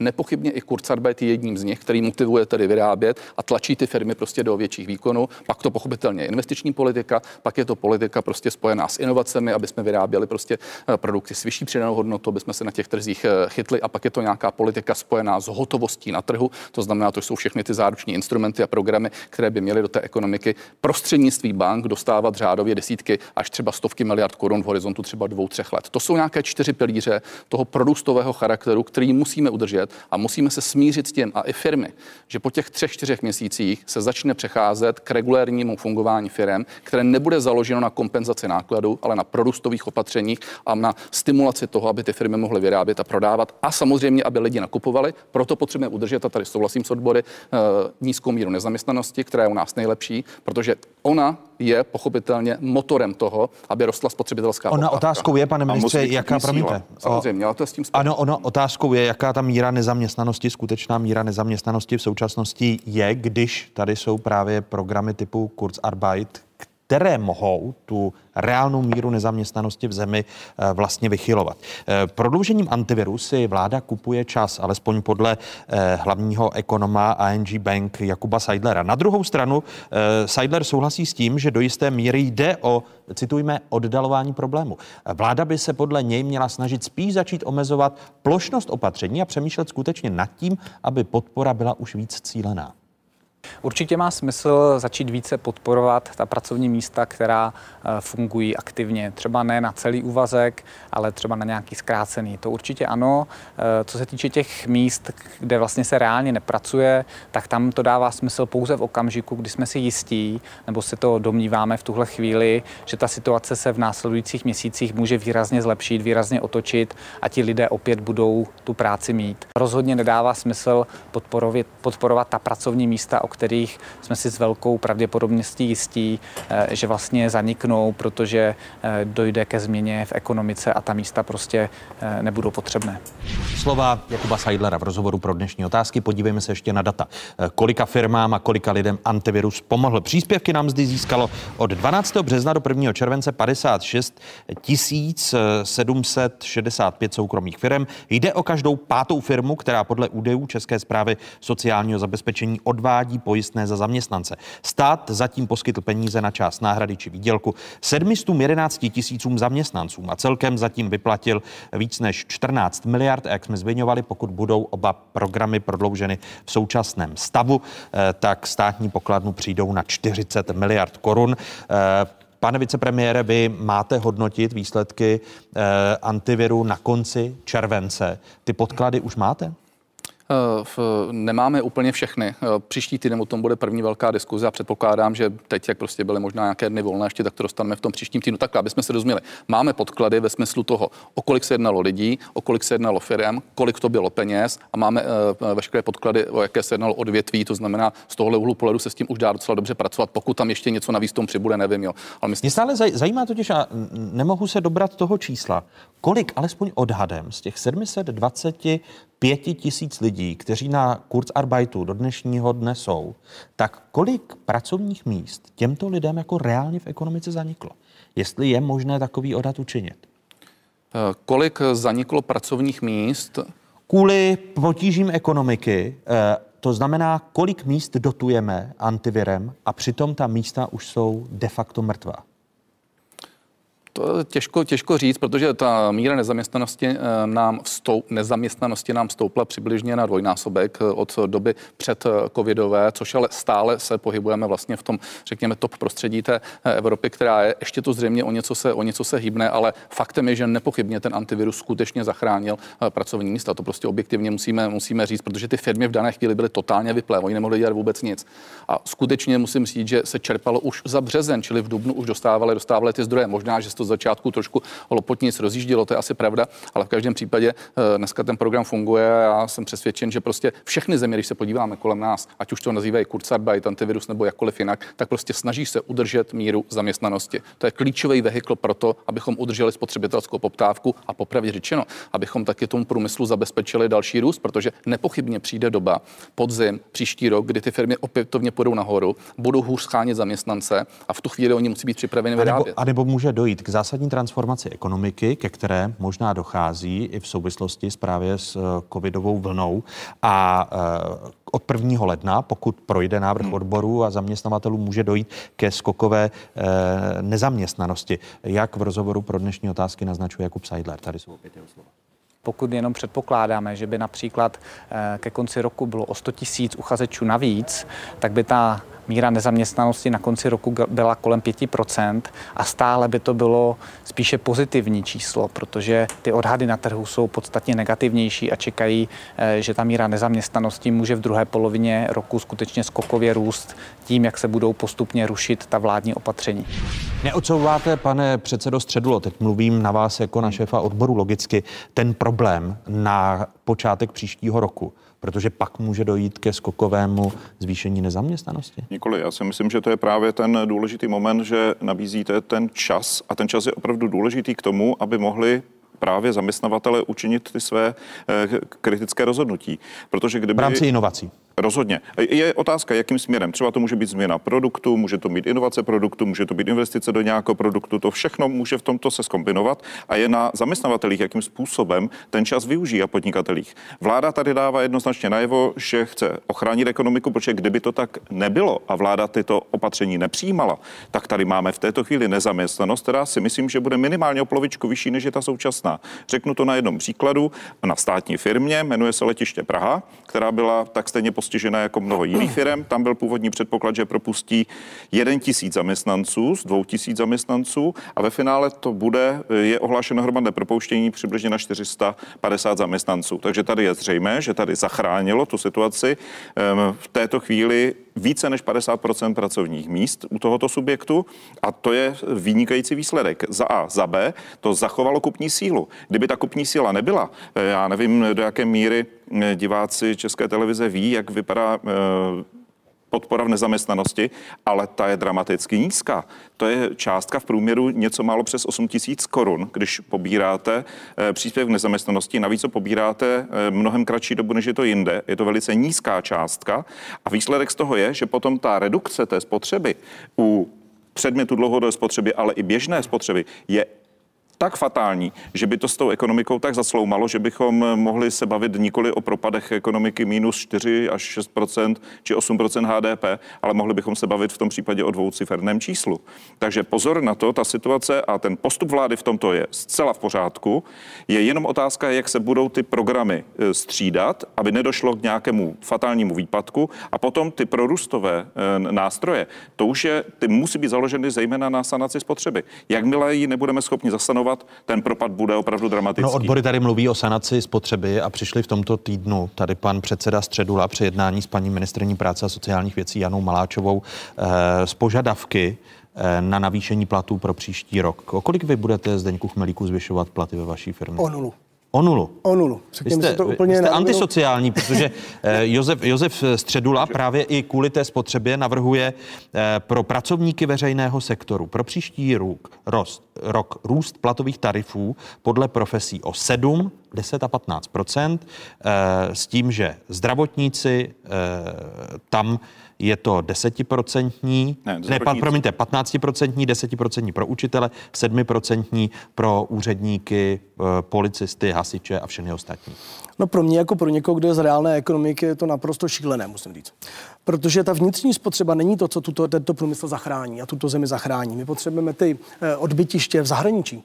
Naše vnitřní spotřeba na, na, nemá na naši ekonomiku žádný velký vliv, to si jako přiznejme. Existují tady nástroje, které samozřejmě dovolí tu vnitřní spotřebu uchovat na nějaké relativně dobré úrovni. Takže bavme, jak, se, jak bavme se o tom, že těm lidem na úřadu práce klidně zvýšme ty příspěvky v nezaměstnanosti. Já s tím naprosto souhlasím. A nedržme ty lidi zamknuté v těch firmách. To jste vy podnikatele, to nejsou lidé, to podnikatele... Ne, dělají, jenom to já, já tady k tomu chci, chci říct důležitou věc. Vy jste se tady ptal, kolik těch lidí je zbytečně na tom antiviru a stejně se jednou dostanou na úřad práce. No já říkám, že jich tam je dvacet procent. Na tom antiviru, protože v tom Zbytečně, průmyslu... Na z, těch, z těch tři čtvrtě... Z těch tři čtvrtě milionů, protože ten průmysl automobilový například o dvacet procent klesne, a na tom se asi shodneme. A víme, že ty zaměstnanci potřebovat nebudou. Počkejte, to jako myslíte, Příští... že když vám klesne uh, s, uh, prodej automobilů o dvacet procent, tak se tak automaticky sníží počet zaměstnanců? Výroba o dvacet procent. No to nevadí, ale to znamená, že klesne vám počet zaměstnanců? To, jak tu linku chcete provozovat, to mi teda ona, zajímalo. Ona ta, ona ta výroba klesne ještě o víc, to je jenom důležité, jenom co ale k tomu chci říct. Tu linku Ten, vy, vydr, vydr, ten průmysl klesne o dvacet procent. My si říkáme, že příští rok o čtyři procenta porosteme. A objektivně o tři procenta rosteme každý rok a ty firmy se s tím normálně vypořádají, vypořádají i bez jakýkoliv podpor. Proč najednou čtyři procenta růstu pro firmy mají být problém a kvůli tomu jim držíme zaměstnance na antiviru? To přece nedává smysl. A podle vás ty mzdové požadavky odborů jsou zcela nereálné, protože jasné je, že veřejný sektor svým způsobem částečně určuje i platy v tom soukromém sektoru. Tak už v dnešní době máme situaci, že ve veřejném sektoru je průměrný plat třicet sedm tisíc a v tom standardním soukromém sektoru je třicet čtyři tisíc. To, že nám veřejný sektor předbíhá ten segment toho trhu, který je, nebo ten průmysl, který je z mého pohledu velmi progresivní oproti tomu státu, tak to je prostě špatně. V ekonomice při, je to velmi tak špatně. Tak jim přidejte, aby měli těch třicet sedm. Umíte Vy jste si, řekl, že dáte nulu. Umíte si, pane hmm. Středulo, představit, kolik jsme museli zaměstnancům přidat v posledních třech, čtyřech letech? Umíte si představit, si jaká stěž, byla inflace? A to se stěžujete nebo chlubíte? Ne, to já si stěžuji, protože říkám Aha. v tuto chvíli, takže že... Takže vaši zaměstnanci jste... to jsou takoví chudáci, kteří nemají dostat vůbec nic. Nechte mě prosím domluvit. Vy za poslední tři roky jsme museli přidat na mzdách cirka dvacet pět procent. Inflace byla každý rok cirka dvě procenta. A to všechno, co je mezi tím, to, to si ty podnikatele a ty firmy a ty podniky vzali ze zisku. To znamená, vy jste zvýšili nákladovost těch zaměstnanců, zaměstnanců pro ten průmysl. Ale opra, opravdu se ptám, vy si stěžujete, že, se, že jste svým kvalitním zaměstnancům přidal? Já si na to nestěžuju. No tak, ale tak to celé vyznělo si... a tak jste to řekl, že jste musel těm svým zaměstnancům přidat. No krvácíte, když máte české subjekty, mají ziskovost oproti německým o dvacet procentních bodů vyšší, než, než je u nich. A vy si na to vy ty, stěžujete. Vy ty, pane předsedo, vy ty, vy, ty, vy ty požadavky zjevně asi považujete za uh, realistické, aby na ně vláda šla, nebo to je ta metoda, že nadsadíte, abyste se dostal... Je to vyjednávání, pane Takže... redaktore. Takže my jdeme do vyjednávání s tím, že se někde dohodneme, ale třeba vláda slíbila, učitelům slíbila deset procent navýšení, že to bude na konci období. Takže to je jednoznačné. Co se týká, co se týká minima, tak rozhodně my neuvažujeme o tom, že by zaměstnanci měli dostat někde pod eh, hranici inflace, jak tady třeba řekl eh, pan Chmelík. Ta se, dne, ta se dnes meziročně pohybuje kolem tří procent. To znamená, že vše, co bude pod tři procenta, naprosto neakceptovatelné. By pro vás znamenalo lidi by nosili peníze eh, do práce. A tady u státu přece chceme říct, že hasičům nepřidáme, nepřidáme policistům, nepřidáme lidem, kteří se na tom celém podíleli a pracovali zaměstnanci ministerstva průmyslu, minist, finanční správy a podobně. Ono otázkou, kteří... pane předsedo, ale otázkou je, že v některých soukromých firmách, a možná to postihne i státní sektor, dochází k omezování platů, aby byla zachována pracovní místa. E, to je to, co naznačuje i podnikatelská, podnikatelská sféra. Pane vicepremiére, pro vás ten požadavek z hospodářského hlediska je oprávněný patnáctiprocentní navýšení platů pro zdravotníky, lékaře, zdravotní sestřičky, desetiprocentní pro učitele a sedmiprocentní pro všechny ostatní? Od toho je tripartita, aby se tam vyjednávalo. Myslím, že tripartita funguje dobře. Předně bych řekl, abych nezasahoval úplně firmám, zejména firmám, třeba pokud se nepletu, tak vy, myslím, že i máte firmu rodinného charakteru, spíš menší, nemáte tam zřejmě odbory. A vy si to zvažte, vy si prostě udělejte přesně váš režim, vy máte vaše lidi, vy nepochybně motivujete jak mzdou, tak prostě nějakým pracovním prostředím, rodinou, atmosférou, jste s nimi zžiti. A já jsem takhle fungoval prostě třicet let a řídil jsem se bez odboru a když bylo dobře, dal jsem víc, když bylo méně, dal jsem míň, to je prostě život. Na druhou stranu jsou firmy, zase buďme objektivní, které mají odbory, kde dochází k tvrdým vyjednáváním, je to hodně o politice, mimo jiné o tom je tripartita, a tam svým způsobem prostě je třeba respektovat prostě možná i někdy ne to, co by vždycky si představoval ten, ten podnikatel. I u vás třeba můžou ty lidi nakonec odejít. A co se týká toho státního sektoru, tak sedm procent my musíme, pro my musíme splnit to, co jsme řekli. Jestliže jsme řekli, že prostě učitelé dostanou přidáno, tak to není populismus. To je proto, že jsme si to zdůvodnili mimo jiné tím, že jestli tady chceme vybudovat ekonomiku postavenou na přidané hodnotě, jestliže tady chceme mít prostě kvalitní systém vzdělávání, tak tam musíme ty lidi zaplatit. Není prostě jiné cesty, musíme to udělat a uděláme to rádi. čtyřicet pět tisíc nejede přes to vlak, to říkám rovnou, v příštím roce a všichni s tím počítají. Co se týká zdravotníků, nemůžeme patnáct procent prostě dneska, já teď nechci diskutovat, jestli patnáct procent, u zdravotníků se to hodně hýblo, mimo jiné u těch učitelů se to hodně hýblo, ale na druhou stranu zase dívejme se na to, byli v první linii, odpracovali tady neuvěřitelný kus práce, je třeba prostě jim to nějakým způsobem vykompenzovat a věřím, že není nikdo, kdo by u nás nechtěl kvalitní zdravotní péči. A tu musíme prostě zaplatit. Bavme se o policistech, kteří opět se hráli klíčovou roli a velmi dobrou roli. Bavme se o hasičích. To jsou všechno profese, které si zaslouží solidní peníze. A fakt to neříkám populisticky. Druhá věc jsou třeba klasičtí úředníci. Já taky dneska už jsem svým způsobem na úrovni těch úředníků. Nemyslím si, že by tam nikdo nepracoval, tak jak se vždycky říkalo v tom business sektoru, ten úředník v podstatě nedělá nic. Ale na druhou stranu dovedu si představit, že tady by se měla redukovat ten počet těch lidí, více využívat prostě nových systémů, automatických systémů, výpočetních systémů a tak dále. To znamená, neměl by bobtnat ten počet úředníků prostě na klasických úřadech a měl by se to prostě skutečně trošku zracionalizovat. O tom není, o tom není žádná. To je ale to... vaše rozhodnutí, pane ministře, ano, na to máte plné právo se udělat. Já si myslím, že férově. Nikdo, ani odbory vám v tom nebrání. Já vím, já to taky teď neříkám ani ve vít, jako Vítku, já jenom tím chci. A vy říct. Máte představu, o kolik byste snížil? Uh... My snižujeme na rezortech, snižujeme řádově tak okolo pět až sedm procent ročně. Není to úplně nejméně, protože samozřejmě není tak úplně zase jednoduché prostě jenom do toho říznout a říct si, co by jsem si představoval, že by tam mohlo být. Takže v příštím roce očekáváte, že by mohlo dojít k redukci to, to, počtu uh, míst ve státní správě. Ale o redukci agendy, pane redaktore, to není jenom o tom, kolik máte lidí, ale jestliže parlament schválí nějaký zákon, z toho vznikne nějaká činnost, kterou musíte vykonávat. Na to potřebujete lidi, takže je to taky o redukci zákonných podkladů, protože se něco musí vykonávat. A hlavně moje, moje jako řekněme, intuitivní v řízení v těch lidí ve smyslu motivací je takový, dobrý úředník musí mít víc peněz, než měl v minulém roce, v podprůměrný úředník musí odejít a ten průměrný nechtě prostě na svém. A pokud tohle to dáme dohromady, tak svým způsobem nezvyšujeme počet lidí, ti lepší mají více peněz a není to jenom o těch penězích, je to i o tom zázemí, který tam vytvoříme. Ta prů, průměrný nárůst platů ve státní správě o sedm procent dává e, z hlediska ekonomického vám jako vicepremiérovi pro hospodářství. Neumím teď říct, jestli je to přesně sedm procent, je to fakt třeba vzít prostě sektor po sektoru, podívat se, kolik je tam těch učitelů, kolik je tam těch zdravotníků, ještě to rozlišit. Ne, teď mluvím o těch, o těch ostatních. E, to znamená, ptám se na to, jestli průměr pro státní správu nárůst mimo učitele a zdravotníky e, dává smysl číslo sedm procent. No, já bych dal učitelům, zdravotníkům, policistům, hasičům více, ostatní méně. Takže uh, byste... Tomu budou děkovat ministerstvo průmyslu, kteří teď pracovali v tom covidu opravdu od... Nebyl, no tak vy jste, kri, vy jste, vy jste kritizoval úředníky na ministerstvu průmyslu. Ale přesně to, co jsem teď říkal. Všichni ti, kteří takhle pracovali, dostanou výrazně více peněz. A to si pohlídám a dostávají to. Ale pozor, byli tam taky ti, a neříkám to ve zlým, kteří byli na home officeu, kteří v dané chvíli prostě tolik nepracovali. Oni byli Maj... sami na home officeu, pane ministře, nebo jste je tam poslal? Já nebudu dávat nikomu odměny za to, že seděl doma. Nezlobte se na mě. Ale vy jste je tam poslal, vy jste jejich představený. Vy o tom rozhodujete, jestli ano, někdo je představ, ale proč by měl office. A teď zpátky, ale neukázalo se, proč by měl dostat odměny za to? Já že, home office mám své mínění. A ne, neukázalo se, že mnoho těch agent je zbytečných. Neukázal to právě v tom pozitivním slova smyslu COVID. A to je dobrá politická otázka. O toho jsou politici, aby rozhodli, jestliže předtím navyšovali počet agendy, které se má dělat, která se má zpracovávat, a v této chvíli zjistili, že už je třeba ta agenda hotová, tak ať ji zredukují. Proti tomu nikdo nic nemá, žádnou připomínku. No, problém je, že máte dáno zákonné povinnosti, které se musí vykonávat, a ty nejsou zredukovány. Ale podívejte se, se na to, zredukovat. podívejte se na to, jak ty zákonné povinnosti i v souvislosti s covidem, jak nám bobtnají a jak způsob administrace těch programů, které mají být záchranné, jak jsou komplikované, když to srovnáváme ale, k příkladu moment, s Německem. COVID, ne, ne, ne, moment vy s dovolením.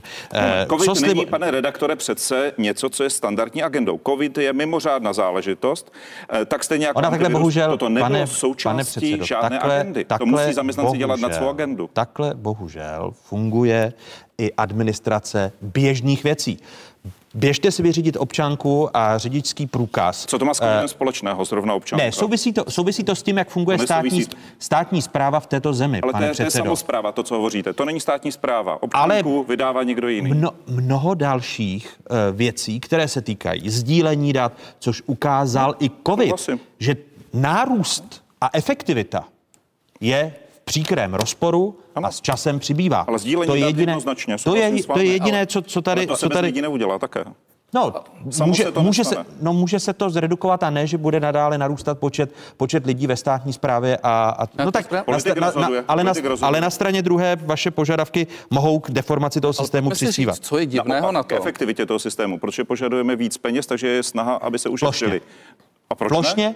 Nikoli, nikoli těm, kteří pracují a vymýšlejí to, jak to redukovat. Když nepracuje, tak už tam nemá pracovat, tak už má být propuštěn. Ne, ale, ale nebo si může vymýšlet práci, víte? No, no přesně tak, teď řešíme. Takže to má špatnou nadřízeného, pane redaktore. Ale ne, ale třeba ministra průmyslu no obchodu a ministra nebo dopravy nebo jiné, nebo jiného. Shodneme se na tom, že jestliže máme na těch úřadech, třeba já nevím, na průmyslu je devět set lidí, tak máme lidi lepší, máme tam lidi průměrné, máme lidi podprůměrné. S tím, že pochopitelně někdo odchází, někdo třeba přechází. A já tím chci říct jednu jedinou věc. Nebavíme se o základním mzdě, bavíme se o odměně. A snad se shodneme na tom, že i ve státní sféře musí fungovat pravidla, že ti, kteří dělají dobře, musí mít více, po případě extrémně více, a ti, kteří nedělají tolik, co by měli, tak nedostanou žádnou odměnu a oni si jiného mi nejde. A to, že byl COVID, není to, že bych jim to vyčítal, že byl COVID. Já jenom říkám, když ti lidé byli doma a měli té práce výrazně méně a nezazlívám jim, to bylo to v pořádku, proč bychom jim měli dávat odměny? A víte naopak, o tom, že ty peníze ty od... na ty odměny už skoro nejsou, že se, dá, že se boxovaly odměny několik měsíců prosím, pro zdravotníky? Ne, ne, ne, nedělejte, nedělejte nám Pojď. prostě scénář, prostě, kde máme brát odměny. My peníze na odměny máme a já říkám, že dobří lidé odměny dostanou. Jo. A ti, kteří podle ale to, to, to už podle obličeje, ne, podle, podle, podle, podle výkonnosti. Pane vicepremiére, ty odměny jim zase sleduje, slibujete už několik, několik týdnů a stále je na účtech ti lidé nemají. Mají, mají, eh, úřadu mají. No, například zdravotníci, velká část z nich stále ne, ty odměny. Jsme se bavili o úřadech, jo. jo no, ale, ale, ale vy tady, vy tady mluvíte, mluvíte plošně. Pojďme se podívat na jeden program. Čerpání programu COVID tři. E, jako jeden z programů, který má pomoci, ne asi sice těm e, středním a menším firmám, pane Chmelíku, jako té vaší, ale e, těm velkým. Kdo rychle dává, dvakrát dává. V Česku to podle e, všeho však neplatí, když se právě podíváme právě na COVID tři. Podle ministryně financí Aleny Schillerové je záruční program COVID tři pro podnikatele zasažené v souvislosti s koronavirem nastavený správně. Nicméně, jak sami vidíte, právě to čerpání nastupuje pomalu. Tady jsou data České národní banky. Státní záruky v rámci COVID tři umožňují podnikatelům v souhrnné částce získat až půl bilionu. Objem přijatých žádostí činil k počátku července šestnáct miliard sto milionů. Schválená pomoc činila jen jednu miliardu a tři čtvrtě miliardy k tomu. Podnikatelé k témuž datu čerpali jednu miliardu sto milionů. A tady Josef Středula mluvil o tom, že problém i toho covidu tři, že to, je, že to jsou portfoliové záruky. Vy jste nejdříve, když jste prezentovali covid jedna, covid dva, covid tři, říkali jste, stát tady podnikatelům pomáhá rychle a po... teď, když to nefunguje, i covid tři, tak tu věc svádíte to, na banky, to pane vicepremiére. Ne, to není, že to nefunguje, pro boha. Teď se na covidu jedna a dva, to nejdřív rozlišujeme, už dalo, včetně teda takzvaných běžných záruk, dvacet sedm dvacet osm miliard korun. Covidovský byly šestnáct, další byly devět k tomu. To znamená, za tři měsíce se vydodalo x násobně víc, co se vydává normálně. Potom se připravil COVID tři, jenom tady bych trošku opravil, COVID tři není pro velké firmy, COVID tři je pro malé a střední firmy, protože je do dvě stě padesát zaměstnanců s devadesát procent zárukou státu a na dvě stě padesát do pět set zaměstnanců s osmdesát procent zárukou státu. A za první měsíc se zažádalo o patnáct miliard korun, to tak není úplně nejméně. A jestliže se bavíme o těch sto miliardách, ty jsou pochopitelně dlouhodobým nástrojem, to znamená, počkejte, to se vyčerpá hned. Ekonom uh, Lukáš Kovanda spočítal, že by se touto rychlostí čerpal COVID tři třicet osm let. Ne, uh, to je propočet, který on uh, dal do veřejného. No tak jestliže jenom za první měsíc se udělalo patnáct miliard a to máme prázdniny a ještě dojížděli uh, nástroje typu COVID dva a ten byl velmi, velmi, velmi vytížený, ten COVID dva, vyčerpalo se z něj prakticky všechno. Uh, tak máme patnáct miliard, z toho jenom jedna banka nám tam dělá deset jedenáct miliard, pak se tady ptám, kde je ta aktivita těch ostatních bank a tady bych s tím i souhlasil. Tak i přesto, že to je patnáct miliard, tak kdybych to vynásobil, no tak mám, já nevím, za dvanáct měsíců nějakých dvě stě miliard, za dvacet čtyři měsíců, já nevím, je to, je to, je to v, v, jo, násobně, násobně tolik. To znamená, toto je rámec, který se postupně bude čerpat. A teď se bavme o tom, jestli prostě ty banky jsou aktivní v marketingu nebo ne, ale stát dal devadesát procent záruku, stát do toho alokoval a je připraven alokovat až sto padesát miliard korun z rozpočtu a pochopitelně je to taky nějaká soutěž mezi těmi bankami. Nicméně vždycky je to o tom, že ta firma musí projevit zájem a pozor, nerozdává se to. Neznamená to, že když firma projeví zájem, že každá ten úvěr dostane. Toto je všude na světě stejné a my nemůžeme ty peníze jenom rozdávat, my ty peníze musíme dávat těm, kteří mají určitou perspektivu, že je taky v horizontu dvou, třech let splatí. Přepněte si na Zpravodajskou dvacet čtyři, protože z diváky jedničky se pro tuto chvíli loučíme. Našimi hosty zůstávají vicepremiér Karel Havlíček, šéf nejsilnější odborové centrály v zemi Josef Středula a podnikatel Zdeněk Chmelík. E, tito tři pánové zůstávají našimi hosty. Vrátíme se ještě k dění na železnici a to v samotném závěru otázek a nová bezpečnostní opatření, jak je chystá e, Karel Havlíček. O tom bude řeč. Hospodaření v českých lesích, další téma. E, naše pozvání přijali ekolog, ředitel Centra pro otázky životního prostředí Univerzity Karlovy Jan Frouz a náměstek ministra zemědělství Patrik Mlynář. Pokračujeme po stručných zprávách na ČT24.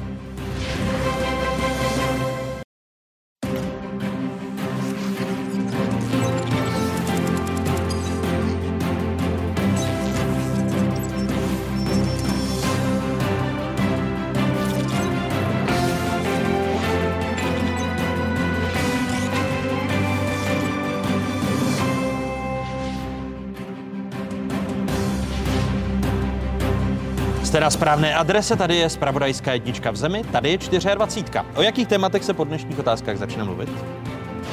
Firmy z asi sedmdesát sedm procent jsou nešťastní z, z mála zakázek. Léčba ekonomiky. Dojde na terapii šokem? V pokračování diskuze vicepremiéra, ministra průmyslu a obchodu, ministra dopravy Karla Havlíčka, předsedy Českomoravské konfederace odborových svazů Josefa Středuly a podnikatele Zdeňka Chmelíka. V podstatě těžba dřeva a hospodaření v lese se dneska dostalo už za hranice efektivity a rentability. Lesní hospodaření má své mouchy a své brouky. Co s nimi? Diskuze ekologa, ředitele Centra pro otázky životního prostředí Univerzity Karlovy Jana Frouze a náměstka ministra zemědělství Patrika Mlynáře. Ještě jednou hezké nedělní odpoledne vám všem divákům z Zpravodajské dvacet čtyři. Stále jste v jedinečném prostoru pro diskuzi. Co slibuje česká vláda a jak pomáhají státy kolem nás? Řeč v první hodině byla o problému COVID tři, respektive o programu a čerpání peněz z tohoto programu. Když se podíváme na celková čísla, deklarovaná státní pomoc v objemu jeden bilion sto padesát milionů korun činí dvacet jedna procent hrubého domácího produktu. Přímá pomoc oznámená objemu, oznámeném objemu by znamenala zhruba pět procent há dé pé, odklady daní a odvodů půl procenta českého há dé pé, záruky za úvěry patnáct celá čtyři procenta há dé pé. Když se, a teď se díváte na další státy, německá vláda oproti tomu posílá do ekonomiky čtyřicet sedm celá osm desetin svého hrubého domácího produktu. Francouzská opatření na podporu ekonomiky činí dvacet sedm procent há dé pé. A britská dvacet šest procent hrubého domácího produktu. A jak česká vláda plní svoje sliby, když se podíváme na další data, nejen právě v souvislosti s covidem tři. Vláda slíbila jeden bilion sto devadesát miliard, k čtrnáctému červenci bylo podle dat serveru Hlídač státu skutečně vyplaceno sto jedna miliard dvě stě třicet milionů korun, z toho v rámci přímé nevratné pomoci, což je dvacet pět antivirus ošetřovné lidé dostali asi padesát pět miliard, objem nepřímé podpory jako je Například snížení daní činil ke čtrnáctému červenci dvacet osm miliard a necelých devatenáct miliard korun k tomuto datu připadalo na úvěry nebo záruky za úvěry, což je právě už zmiňovaný COVID tři, kterým jsme končili v první hodině otázek. Připomínám, že našimi hosty zůstávají vicepremiér Karel Havlíček, šéf nejsilnější odborové centrály v zemi Josef Středula a podnikatel Zdeněk Chmelík. Ještě jednou vítejte, pánové, hezký dobrý den. Dobré odpoledne. Teď začnu u vás. Vy byste si vzal z COVID tři úvěr? Ne. Proč ne? V žádném případě. Proč ne? V době ekonomické nestability a nejasného vývoje nemůžu svoji firmu zadlužit. Prostě ve chvíli, kdy nevím, jak se bude vyvíjet ekonomika, nevím, jak budu vydělávat peníze, nevím, jaké budu mít zisky, nemůžu svoji firmu zadlužit a zatížit ji tím, že budu muset v budoucnu z těch zisků, které budou pravděpodobně menší, platit úvěr, který mi poskytne stát. Já v tuto, nebo bank, banka, COVID tři je úvěr banky a je to úvěr téměř komerční, mimo záruk, které Českomoravská banka poskytuje, Záruční rozvojová banka poskytuje. Takže já v tuto chvíli říkám jednoznačně, budou firmy, a myslím si, že jich bude velmi mnoho, které toho COVID tři nevyužijí, protože umí počítat. To znamená, že ta alokovaná částka podle vás nebude vyčerpána? Nemyslím si to. Myslím si, že primární a standardní věcí, jakou každá firma musí projít v době krize, je to, že začne okamžitě šetřit a škrtat náklady. A nemyslím si, že se začne... Ale tím můžete utlumit přece vlastní firmu. Ano, a to se s mnoha firm, firmám stane. To se mnoha firmám stane a já jsem přesvědčen... A ne, že není ten, není ten COVID právě pro, pro rozvoj, možnou transformaci? Není pro rozvoj. Ten COVID je, je určen pro to, abyste pokryl provozní výdaje.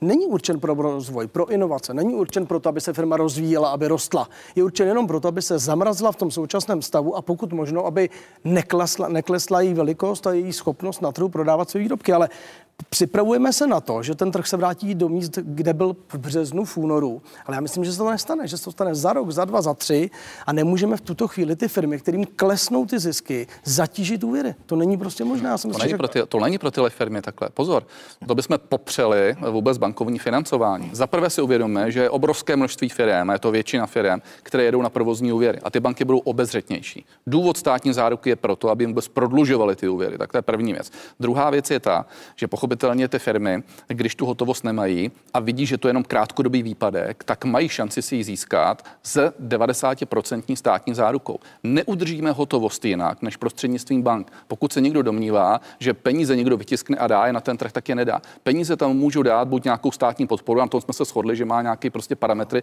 a někdy musí skončit, anebo za B prostřednictvím bank. Většina se tam dává prostřednictvím bank a pozor, prostřednictvím nepřímé státní podpory, a na tom se snad shodneme, a to jsou investice. Zásadní zvýšení investic a motivace firm pro investování. A my k těm úvěrům chceme ještě přidat další uh, mechanismy, a to jsou investiční úvěry, tak aby vy, když byste se rozhodli, že budete chtít investovat, tak nikoliv za tři roky nebo za dva roky, pokud možno třeba příští rok, s tím, že vám zrychlíme odpisy a vytvoříme vám nějaký mechaniz- mechanismus pro jednodušší získání investičních úvěrů. Tím, a to bude nějaký COVID čtyři?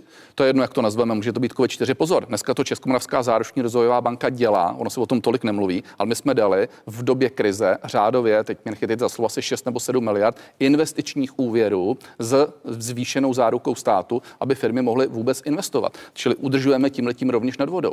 Takže nepodceňujeme ty úvěry, ale samozřejmě nikdo vás tomu nenutí. Pokud ho nechcete ten úvěr, tak nikoliv, ale když ho chcete, tak máte devadesát procent státní záruku a vy máte dobrou firmu. A je dobře, je dobře nastaven ten program, když jste, pane předsedo, poslouchal pana vicepremiéra na konci první hodiny? Teď mluvím o COVID tři.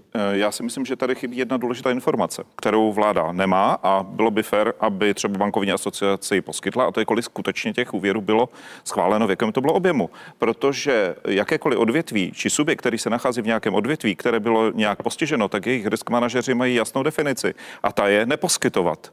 Takže v tom případě tomu, kdo je v selhání a je tam nějaký primární důvod, tak jak tady třeba říkal pan Chmelík, tak on žádnou, žádnou půjčku ve finále nedostane. Navíc ti, kteří mají portfoliovou, tak ještě musí dozaručit. Proto třeba chápu, ale je to zase každý podnikatel se bude chovat jinak, ale chápu i to vyjádření, které bylo řečeno, to znamená, že si o ní neřekne z nějakých důvodů. Ale tady přece musíme řešit úplně zásadně odlišnou věc. Jestliže se tady bavíme o tom, že není, nejsou zakázky, to znamená, že si je firmy neobjednávají. Ne, může, nebo... Můžeme s dovolením dokončit funkčnost těch programů. E, proč nefunguje zatím v takové míře COVID tři? Protože si myslím, že již podnikatelé ví, že toto je lépe z jejich strany jít na klasický komerční úvěr, než využijete záruky. Někteří usoudili, že záruku je dobré získat, ale problém je, že oni stejně musí to dozaručit. A v tom případě... A z vašeho pohledu jsou ty programy funkční?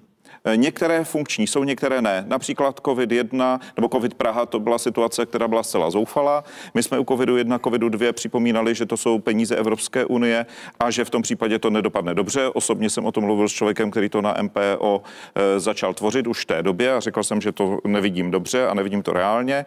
Co se týká COVID tři, tady je teď otázka, jak podnikatelé budou reagovat a jak se hlavně banky budou chovat. Že toto, zatím se zdá, že, že, banky jsou, že banky jsou v tomto velmi střízlivé. Ano, ano. A rozjezd té pomoci, ano. Alespoň tak, jak vnímám tu situaci, s kterou nefunguje tak, jak se očekává. Ano, ale stát tu svou možnou roli naplnil, on tu možnost záruky, tak jak říkal před chvíli pan ministr, učinil a teď bude na bankách, jestli to vezmou. Zajímavé na tom celém taky je, že si myslíme, jestli se spíš ty banky nechtějí jenom dozaručit, že vlastně oni to své podnikatelské riziko, to bankovní, vlastně přenesou v tomto případě na stát. A to nevím taky, jestli je úplně seriózní, zvláště při obrovských odvodech mimo Českou republiku, kterou každoročně realizují. Takže tam je víc těch věcí, to věřím, že tento typ diskuze byl veden na vládě, ale z našeho pohledu je potřeba podpořit primárně, co vláda musí udělat, podpořit tu spotřebu na úrovni těch našich odběratelů, jestliže jsme více než polovinu exportní ekonomikou, tak je potřeba podpořit ty programy, které se teď chystají třeba na úrovni Evropské unie, aby třeba ty země, kteří jsou našimi odběrateli, jako je Spolková republika, jejich občané, tak aby tu spotřebu realizovali. Ale proto si právě myslím, že je potřeba, a to oceňuji oproti té minulé krizi, kdy vládla O D S TOP nula devět, tak tehdy se vůči subjektům zachovali tak, oni nám to zabezpečí Němci, my nemusíme našim subjektům pomáhat. To si myslím, že se tady zásadně změnilo, vláda se k tomu chová opravdu si myslím poměrně ctnostně, bez ohledu na ty, na ty mé výtky v této chvíli. A teď je o tom, do jaké míry my zabezpečíme tu spotřebu celkovou. A tam bych byl rád, aby ta dohoda na úrovni Evropské unie proběhla rychle. Ale proti tomu budou protisměrně ještě jiné věci, které my budeme mít teď na tripartitě. A pan minister to na poslední stáhl, aby měl, aby měl lepší informace. A to je otázka Green Dealu, to je otázka zvyšování cen povolenek, které drtí naše podnikatele sekundárním způsobem. A to je samozřejmě vážný problém. Takže my jsme v tomto, snažíme se být realističtí, ale jde o celý ten mix té věci. Není to nikdy jenom o jednom jediném subjektu. Taky pan Chmelík, když chce někde vyrábět nebo poptávat, tak musí vědět, že ten podnikatel má zájem o ten produkt a potřebuje ho a má a je v situaci dobré, nikoli ve špatné. Tak já teď ještě jenom to zrekapituluji, protože já myslím, že normálně už smrtelník, který se dívá COVID jedna, dva, tři a tak dále, tak už to je možná trošku zmatený. Tak v úvěry, které vláda umožnila státními zárukami v době krize, a nenazývejme to jednička, dvojka, trojka plus, to bychom se z toho za chvíli zbláznili. No, kdybyste tak... nám to tak nekomplikovali, pane ministře, ne, ne, ne. Jako vláda, tak bychom se z toho to, nezbláznili. To ne, ono to není o tom, ale ono je to o tom, že taky můžete něco dělat, co v dané chvíli, na co máte nástroj. Jestliže my jsme ten COVID jednička, dvojku a Praha mohli dělat jedině z nástrojů, které ta vláda měla a neměli jsme zákon, tak jsme do začátku museli dávat skutečně tak, jak to šlo. I přesto se tam vyčerpalo dvacet osm miliard korun, což není nejméně. Teď je tam osmnáct miliard zažádáno na COVID trojku, takže jsme v situaci, že za čtyři měsíce je to o čtyřicet čtyři miliardách korun. Jenom bych chtěl říct, že v době kdy... se bilion. Záruk. No ne, pozor, ale samozřejmě obecně na podporu uh, ekonomiky ta čísla záruk se sledovalo nějakých přes pět set miliard, ale pozor, to jsou záruky, které musí ukazoval jsem hlídač další státu. Další dva roky nebo tři roky. Přece záruky nejsou proto, aby jsme tady teď vydodali tři sta až čtyři sta miliard, na to v životě nebude poptávka. To je dlouhodobý nástroj, který právě proto je takhle je to ve všech ostatních zemích. Jenom bych chtěl připomenout, že v době, kdy já jsem podnikal před deseti lety a byla zde hospodářská krize, tak za dva roky vláda vypotila záruky ve výši osm miliard korun. Hmm. A za ty dva roky vypotila podporu podnikatelského sektoru ve výši osmdesát miliard korun. To my jsme rozdělili za dva až tři měsíce. A ještě vypotila druhou krizi v roce dva tisíce dvanáct. Protože začali škrtat a srazili spotřebu. To se vůbec nebavím o investicích, které v té době v podstatě byly, byly, byly úplně, úplně zakopány. A ne, ty investice, to, to, když se podíváte na statistiku, tak investice v poměru k hrubému domácímu produktu, pane vicepremiére, byly vyšší. Zase dívejme se na fakta a dívejme se na tvrdá data. Ale protože je dvěstě. Jasné, to je neustále i spory tady s panem premiérem Andrejem Babišem v tomto pořadu, že nominálně ještě, aby nerostly investice, když roste ekonomika. Ale ve vztahu k H D P ne, se dobíháte s investicemi k těm číslům, která byla po roce dva tisíce. Ano, ale můžu si k tomu tedy lípnout do jedné věci, ať už se tady bavíme o tom rezortu, o tom rezortu dopravy. Ano, uznávám, že před těmi deseti dvanácti lety rezort dopravy celkem taky investoval, jenomže v té době se investovalo tak, že se kilometr dálnic stavěl za dvojnásobné ceny a rozebírá se tam jedna parta podnikatelů. O tom tam celý šlo, proto se investovalo tolik. Čili taky je to třeba vidět v kontextu. Současné investice vlády jsou stabilizační pro ekonomiku, to je jednoznačné. Když se podíváme na složitost těch programů, čtyři tisíce pro každého, to je příklad, který jsme tady řešili minulý týden a upozorňovali na něj. Je to podpora v podobě voucheru na pobyt v lázních, která běží už třetí týden. Spuštění provázel zmatek, stejně jako vidíme zmatky v současnosti. Kapacity většinou lázní přitom byly téměř plné už před spuštěním a teď hodně z nich hlásí obsazenost až do konce roku. Ministerstvo mohlo situaci řešit jednodušeji a přehledněji. Jak v reportáži Seznam zpráv říká jednatel Centra láznických pobytů Roman Šebek. Největší problém je v tom, že od začátku toho spuštění tak víceméně pořád bylo řešeno, že ten systém kompenzace těch poukazů bude jednoduchou cestou. To znamená, klient si pobyt objedná, zaplatí, vyčerpá a následně si bude refundovat čtyři tisíce zpětně u svojí zdravotní pojišťovny. Kdyby to takhle bylo, tak by nenastal jediný problém. Nikdo by neměl jediný problém. Lázně by všecko krásně zvládly, cestovky by všechno zvládly, ale při spuštění se najednou zjistilo, že je nový systém proplácení a to byl ten konec. Řekl Seznam zprávy Roman Šebek. Pane vicepremiére, není toto ukázka toho, jak komplikované ty programy jsou? Vy ty lázeňské vouchery, kdyby se to administrovalo před, přes pojišťovny. Hmm. Pak se zjistí ministerstvo pro místní rozvoj, že tady jsou nějaké stropy na evropskou pomoc. Takže dnes, když do těch lázní pošlete požadavek na uplatnění voucheru, tak vám napíšou, že ho neberou, ale když jim napíšete, že to zaplatíte za hotové, vy sám, tak volnou kapacitu tu mají.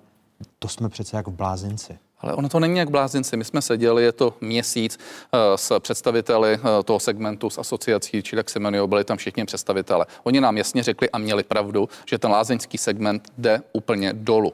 A jasně ukázali a řekli, zkuste tento nástroj, mimo jiné není to nástroj, který děláme pouze my, ten nástroj se dělá i v jiných zemích. Pravda je, že jsme původně mysleli, že by šel plošněji více, pak jsme nakonec řekli, uděláme to jenom na lázeňství. A to, že dneska jsou ty lázně naplněny do konce prázdnin, je mimo jiné i díky tomuhle nástroji. Ano, asi má mnoho nespokojených lidí, kteří ty vouchery nemohou uplatnit. Vám to přijde šťastný způsob administrace lázeňských voucherů? Ne, možná by bylo lepší přes ty pojišťovny, ale těsně předtím, než se to spustili, tak pojišťovny se postavily na zadní a nechtěli to ty pojišťovny. To znamená, my jsme byli v situaci, my nemůžeme nařídit pojišťovně A, B, C, co má dělat. My jsme chtěli podpořit lidi, kteří jezdí do lázní, a chtěli jsme podpořit pochopitelně ty lázeňské domy, aby přežili. Výsledkem je to, že se to podařilo. Možná, že to je lopotnější, než kdyby to šlo přes pojišťovny, ale dívejme se na výsledek. Prostě jsme v nestabilní době, jsme v bezprecedentní době a jsme v době, že když se kácí les, lítají třísky a nevychytávejme prostě jednotky nebo desítky případů, které zrovna nevyšly. Některé lázeňské ne, domy jsou přeplněné, souhlasím, ale některé jsou taky ty, které by v, t- v této době neměly tu klientelu a oni mají tu klientelu. Je to přece dobře, že podporujeme lázeňství. Ale, ale přece ta nesystémovost, že se zjistí, že nemohou uplatnit více voucherů, protože není dojednaná uh, ta věc i s Evropskou unií. A když ministryně pro místní rozvoj o té věci mluví od května. Pane předsedo. Kombinace dobrého nápadu se špatnou realizací. A to je ta nejhorší kombinace, protože tak ten občan, který to chce využít a vyslyšel to, že může si zlepšit zdraví v českých lázních, tak se dostává do situace, že se zavolá a výsledek je, my to po vás, my to neuplatníme. To je přece špatná zpráva. Potom je špatná zpráva ta, pokud, a když jsem měl možnost tu reportáž vidět, tak je tam taky taková zvláštní pachuť toho, jestli někdo si nevychytával ty či one lázně, protože ten či onen tam je zrovna aktivní. To taky přece není dobrá zpráva. Ale myslím si, že napravit se to přece dá. Není, není přece proti zájmům státu, aby lidé do českých lázní jezdili. A to si myslím, že se dá vyřešit. Takže předpokládám, že vláda ještě před vládními prázdninami si k tomu sedne, třeba s paní ministryní pro místní rozvoj, a tuto věc vyřeší. No to jsme hlavně vyřešili, protože ještě před měsícem byly ty lázně poloprázdné. Dneska jsou plné. To je výsledek. S tím, že je mnoho naštvaných klientů, nemluvě o cestovních kancelářích, které nemohou, takže souhlas. To jste vyřešili. Ne, ale souhlas, že může být někdo naštvaný, ale podstatné je to, že jsou plné. Podstatné je to, že se to rozhýbalo.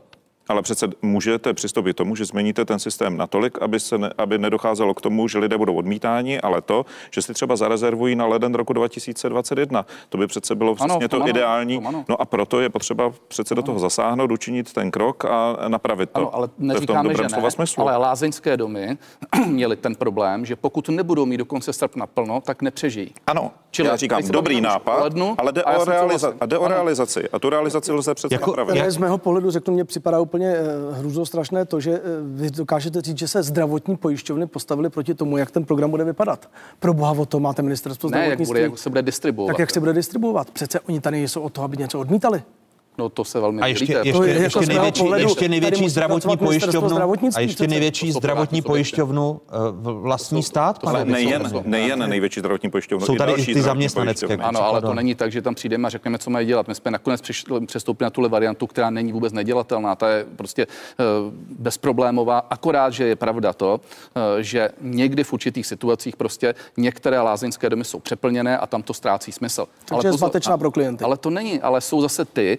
To neuděláte nikdy absolutně spravedlivě, protože ty lázeňské domy, to byly jejich požadavek a měli s tím problém a díky tomu my tvrdíme, je to plné, což je podstatné. Pane ministře, a notifikace Evropské komise už je v pořádku, nebo máte signál, že to bude všechno v pořádku, že se nestane to, že, že komise to pak ve finále řekne, budou platit že, za své že má smůlu? Myslím, že to ještě nejsem teď jistý, nemám, nemám, nemám teď tu informaci. To je důležitá, to je důležitá věc a to je moment, který určitě by mohl rozhodnout. Ale jinak určitě to, že se to dá ještě prodloužit na ten leden, to myslím, že je docela dobrá věc, ale hmm. podstatné je to, že se to v tuhle tu chvíli podařilo naplnit. A to je důležité. Ještě před měsícem byl problém, vážný problém. Lázeňské domy byly na krach. Dneska nejsou na krach. To je výsledek. Tak. A tak je výsledek to, že jste podpořili lidi, aby se mohli zlepšit své zdraví. To si myslím, že ještě nad to všechno. Uh... Děkuji. Já myslím, že některým lidem to na zdraví nepřidalo. E, a nebo, ne, nebo stále se ještě rozčilují, že nemohou uplatnit, uplatnit ten, ten voucher. E, my jsme začali e, problémy na železnici. E, pane ministře, e, není problém v tom, že i ty předchozí e, potíže na železnici, jako e, ku příkladu e, v loňském roce e, nehoda z neděle dvacátého osmého července dva tisíce devatenáct, vykolejení drážního hnacího vozidla, třináct tažených drážních vozidel za jízdy vlaku mezi železničními stanicemi Chodová Planá, Mariánské Lázně, obrovská škoda, kde už tehdy se poukazovalo na to, že strojvůdci dostávají eh, před nástupem na tu směnu dlouhé pokyny, které musí přečíst, aby vlak nevyjel pozdě. Nebylo možné těm případům, kterým teď tady čelíme a které vy jste říkal, že v žádném případě nechcete zlehčovat, že bylo možné provést ta opatření už před několika měsíci?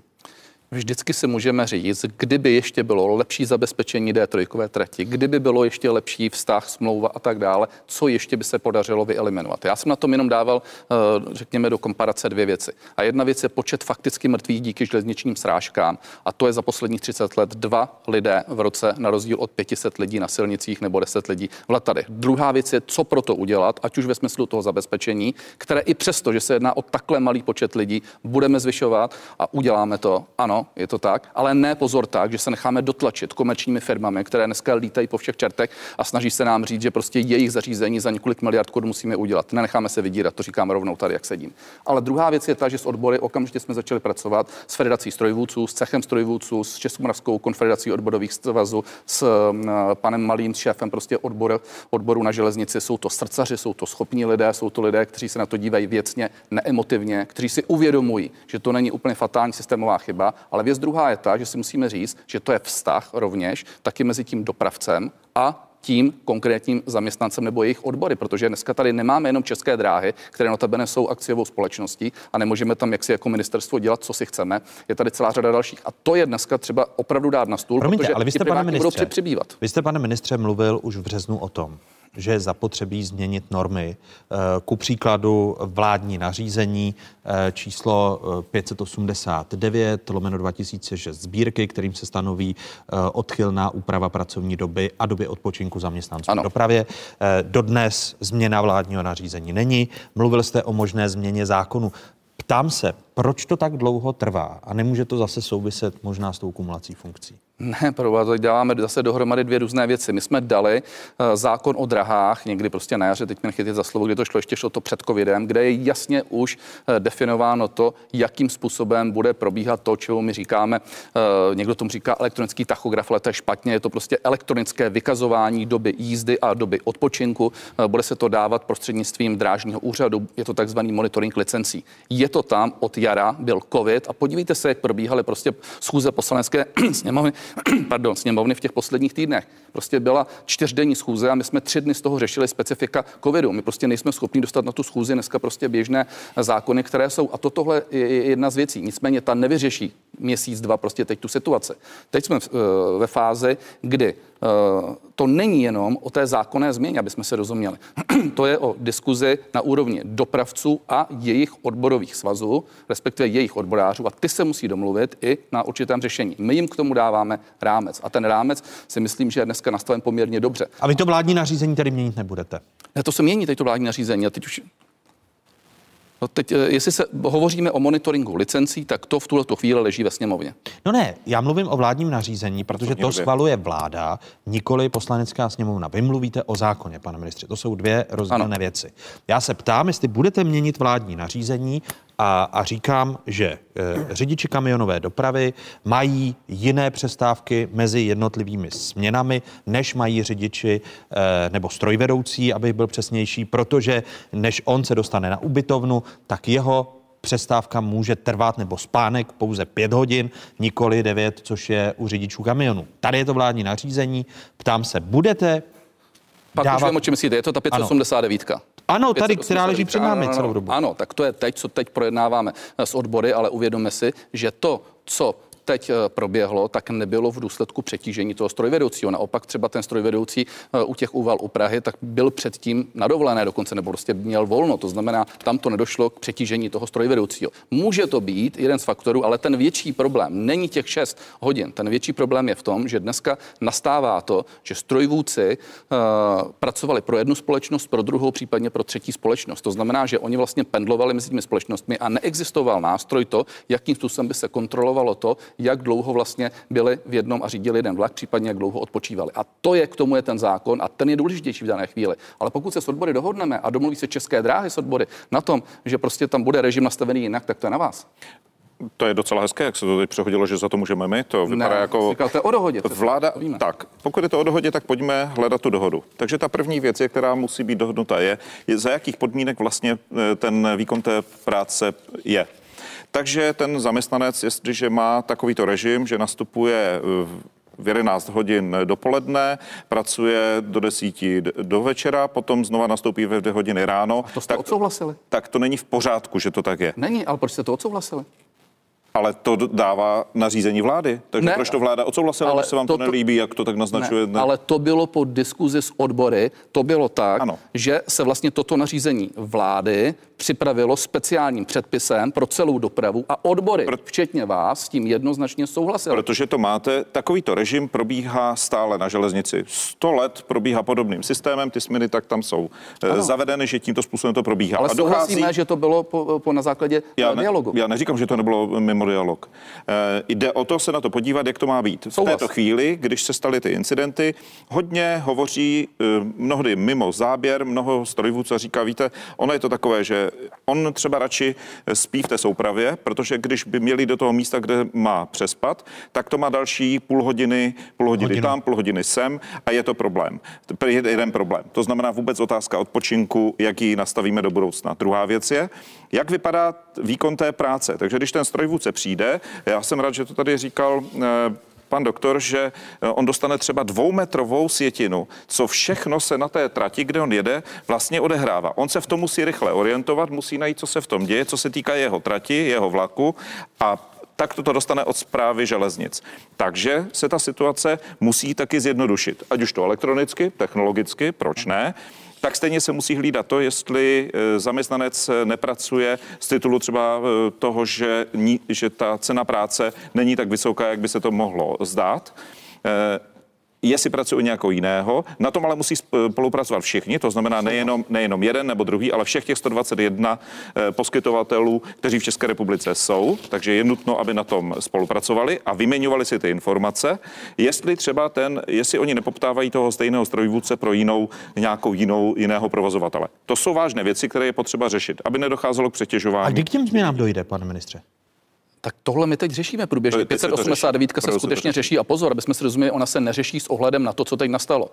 Ta dvě neštěstí, která nastala, nebyly systémovým pochybením a nastaly skutečně nešťastně za sebou. V průměru, když se podíváme, tak to nevybočuje z ničeho, dokonce ani z evropského průměru. Dobře, to, ale a kdy, co, kdy, co kdy, a kdy, to, kdy to vládní nařízení se změní, kdy vláda přijme jiné vládní nařízení, aby Ty, ten odpočinek Do... strojvůdců byl takový, aby nemuseli spát v lokomotivě. Dokonce už to máme připraveno.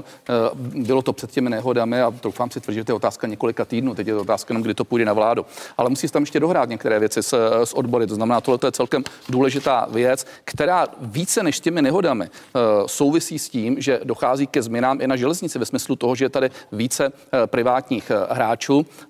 Popravit, že od roku dva tisíce dvacet tři to zřejmě ještě uh, naroste a v tuto chvíli my musíme rozlišovat roli státu, roli dopravců a uh, roli samozřejmě správy železnic a uh, roli, roli odboru. Ta role odboru v tomhle tom bude nesmírně významná. Troufám si tvrdit, že na té železnici sehrávají naprosto klíčovou roli, ale znova musím říct, jo, teď to tady není, že se hádáme. S těmi odboráři na železnicích je výborná spolupráce a já si jich nesmírně vážím, dělají skvělou práci. Je to Jak... tak, ale například ještě uh, musím končit, ano. Chápu, musím ocenit, že teď třeba České dráhy velmi rychle připravují ve spolupráci se svou sesterskou organizací software, velmi jednoduchý, nenákladný, který těm strojvůdcům umožní to, že budou vědět i oni přímo v té kabině, jaké změny jsou, aby, jestli proti ním něco jede nebo nejede. Asi je to velice jednoduché a chtějí to dokonce dát ano. volně k dispozici i dalším. Ale, ale a to prosím. já považuji třeba za ano. velmi pozitivní krok, který právě chce zlepšit velmi rychle tu, tu situaci. Ano, určitě, ale prosím, a není to zákona záležitost jenom, technologická. Ať, ať všichni jenom ještě slyší jednu věc. I sebelepší technika, i sebelepší pracovní smlouva, sebelepší dohoda s odbory a tak dále, bude-li tam sedět prostě strojvedoucí jakožto člověk, tak nikdy nevyloučí to, že prostě nedojde k nějakému selhání. Podívejme se, co nastalo v Bavorsku před čtyřmi lety. Mají to perfektně zabezpečené, každý může říct, Bavorsko je náš vzor. Srážka na jednokolejce, deset mrtvých, osmdesát zraněných a je to pro názor. Prostě bohužel jsme v dopravě, strašně na to říkám, musíme prostě se z toho poučit, ale na druhou stranu tomuhle nelze zabránit nikdy. Ano, tak stejně se musí řešit přechody klasické přes železnici, to protože to je, ještě, to je ještě větší problém, který ano. je, ten je a je extrémně nákladný, co se týká financí, ale je to taky o chování nás, kteří přes tu dráhu přecházíme, zda se nedopouštíme nějakých problémů. Jsou. Děkuji. Hlavním hostům otázek, kterými byli vicepremiér, ministr průmyslu a obchodu a také ministr dopravy za hnutí ANO Karel Havlíček. Děkuji předsedovi Českomoravské konfederace odborových svazů Josefu Středulovi a podnikateli Zdeňku Chmelíkovi. Pánové, díky, že jste byli hosty otázek a těším se na další setkání. Děkuji, Děkuji. za pozvání. Děkujeme. Děkujeme. Tak vybadali a tohle z nich zbylo. Je to dílo tohoto malého broučka, kůrovce smrkového. Kůrovec navždy. Lesní kalamity způsobené nenápadným broukem jsou v tuzemských lesích tradicí už stovky let. První dochované zmínky pocházejí z konce osmnáctého století. Ku příkladu v poválečném roce devatenáct set čtyřicet šest byl viník kůrovcové kalamity jasný, stejně jako byl jasný i historicky prověřený způsob obrany. Kůra i s larvami se sloupe a spálí. Jenom takovým včasným zákrokem se zbavíme i tohoto dědictví okupantů. V roce devatenáct set osmdesát čtyři proti přemnoženému kůrovci komunisté stavěli feromonové lapače. Bez úspěchu. Brouk přežil změnu politického systému a stal se nástrojem politického boje. V roce dva tisíce devět se nad Šumavou proletěl Miloš Zeman a řádění brouka zhodnotil těmito slovy. To, co jsem viděl, je zločin. Ta Šumava, a to zejména v oblasti Národního parku, vypadá jako po jakémsi chemickém bombardování. V té době, když to mohlo ovlivnit přímo, tak ty moderní názory zastával. Tak nechápu, proč po x letech, po deseti letech cirka, tyto názory mění. Zatímco se politici, lesníci a ekologové přeli o to, jak lesy chránit, tedy zda kácet nebo nekácet, brouk devastoval krajinu dál. Po orkánech Kiril a Emma Měl velké pole působnosti. Od roku dva tisíce tři do konce roku dva tisíce sedmnáct napadl přes dvacet milionů metrů krychlových dřeva a problém se začal masově šířit i do jiných koutů republiky. To nazýváme už apokalypsou, protože skutečně šlo k rozpadu všech lesních porostů. Majitelé lesů začali volat o pomoc. Do plejády politiků bojujících proti kůrovci přibyl i premiér Andrej Babiš. S nepřítelem se seznámil osobně. Tak asi jste vytáhnout. No. Tak mrdňový, že? Jedného popravíme tady demonstrativně. Dva. To je volný, ale neživej? Neživej. Fakt jo. A fakt je živá, Maxíma tebe. Nemá? Má, má, má. To je krásný. A hejbe se, to vědě. Nožičky. Je to obrovská katastrofa, za posledních stovky let tady jsme to neměli, bohužel jsme to zanedbali, měli jsme to řešit podstatně dřív. Území mimořádně zasažená kůrovcem jsou už v každém kraji. A jako vždy v dějinách kůrovce v České republice, i tentokrát se zdá, že brouka letos porazí opět sama příroda. Jaro bylo nakonec chladnější a deštivější než v minulých letech, a to líkožroutovi nesvědčí. Po pěti letech vidíme nárůst vody, a vidíme to, že se kůrovci nedaří. Brouk ale rozhodně nemizí, jen si dává pauzu. A ať už střídavě vítězí zastánci kácení nebo nekácení napadených stromů, na podstatě problému se v celku všichni shodnou. Dokud bude poslední větší množství smrků u nás, tak ten kůrovec nebo ta kůrovcová kalamita bude nadále trvat. A dalšími hosty otázek jsou avizovaní ředitel Centra pro otázky životního prostředí Univerzity Karlovy v Praze Jan Frouz. Vítejte, pane profesore, hezký dobrý den.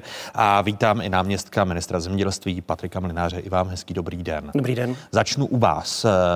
Proměna té smrkové monokultury je příliš pomalá, alespoň podle hnutí Duha. Je to ten hlavní problém, proč stále bojujeme s kůrovcem?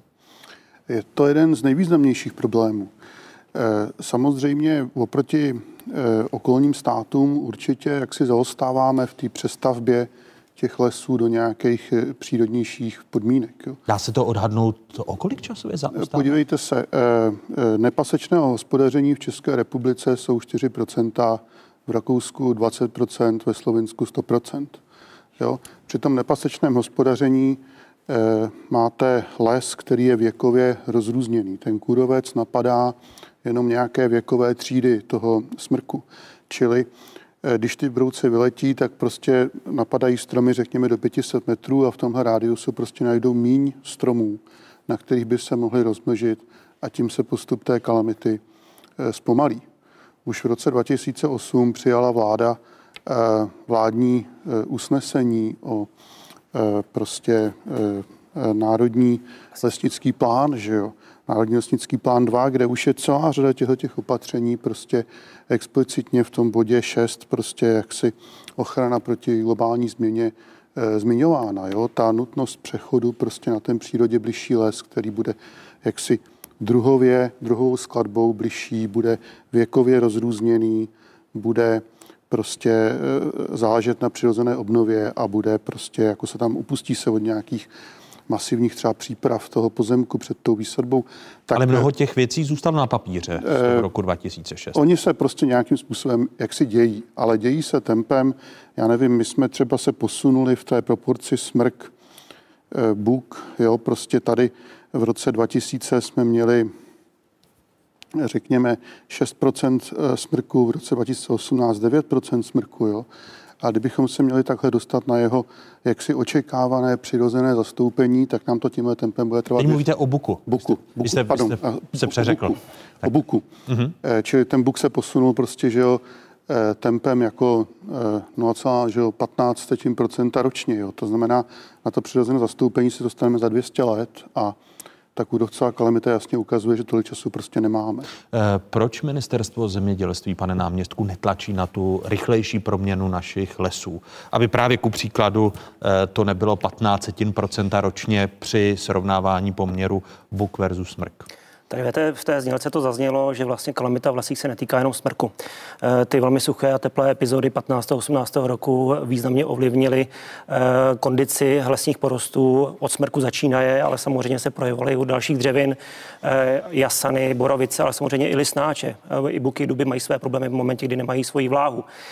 Takže ten, ten, tento problém tady samozřejmě od patnáctého roku my vnímáme, vnímáme, jednáme s vlastníky lesů, protože to jsou ti, kteří vlastně hospodaří a mají nějakým způsobem bojovat s kalamitou a, a následně zalesňovat kalamitní plochy. A všechna opatření, která činíme, je, jdou naproti vlastníkům v tom smyslu, aby jinak mohli aktivně bojovat s kalamitou. To znamená, činíme řadu opatření obecné povahy.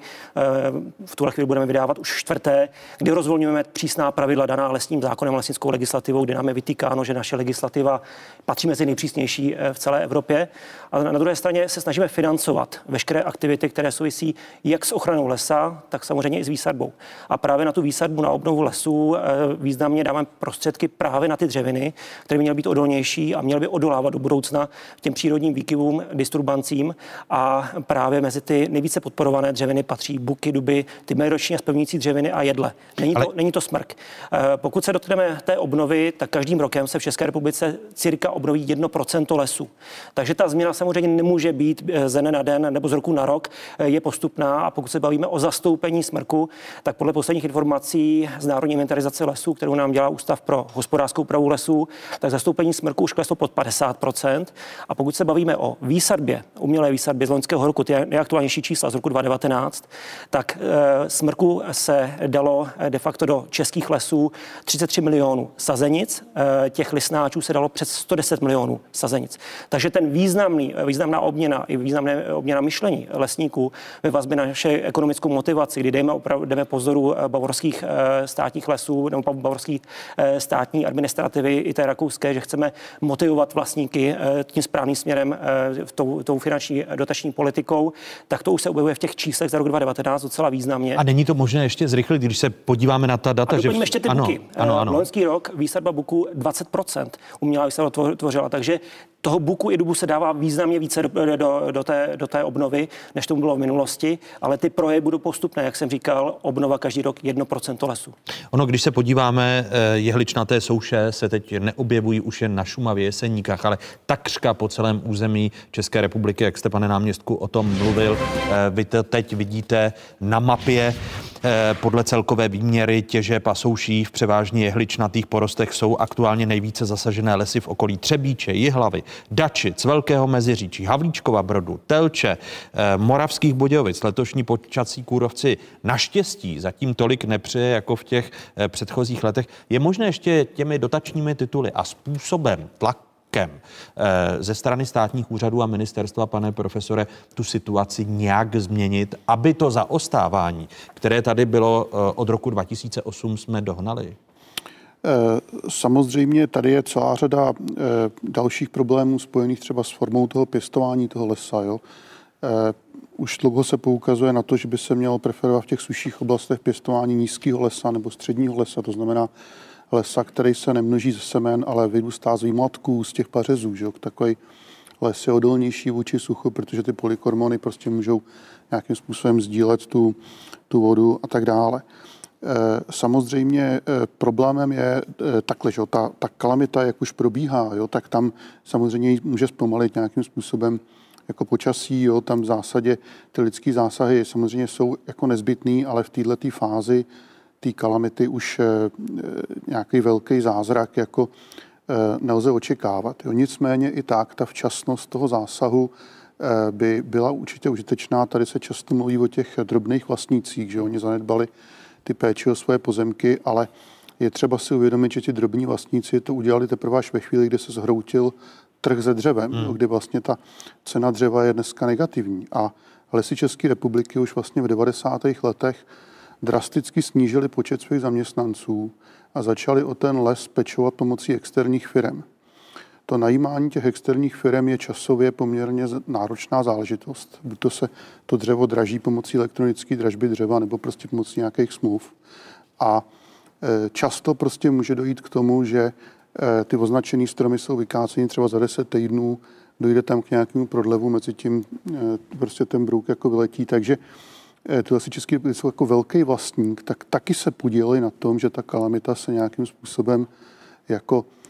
Jinými slovy, když pan náměstek... Ona by se rozjela taky, ale ta vlna by byla prostě nižší, tím pádem by se ten trh třeba nezhroutil, tím pádem by byl větší incentiv pro ty vlastníky to dřevo vykácet. Jo? No když pan Či... náměstek si desátého června, že vám vstupuji do řeči, v iRozhlase stěžoval právě na omezenost těch zpracovatelských kapacit hmm. nejvýše pro dvacet čtyři milionů metrů kubických dřeva ročně. Odhady rozsahu lesů napadených kůrovcem v tomto roce se pohybují kolem třicet až padesát milionů metrů kubických dřeva. Nemluvě právě o té, o té výsadbě. Tak chápu správně, že vy, kdybyste byl ministrem zemědělství, tak byste posiloval i personální kapacitu lesů České republiky, ať už zpracovatelskou i e, tu obnovitelnou ve vztahu k lesu. Protože to je nezbytné v těch následujících letech.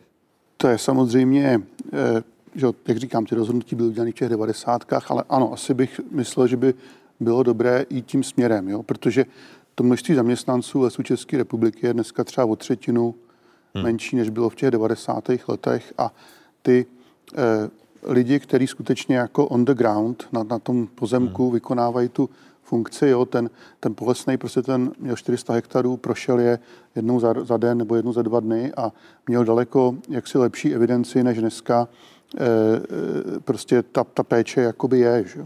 Navíc ty kontrakty jo, jsou časově omezený, že jo, ta péče o ten les není kontinuální.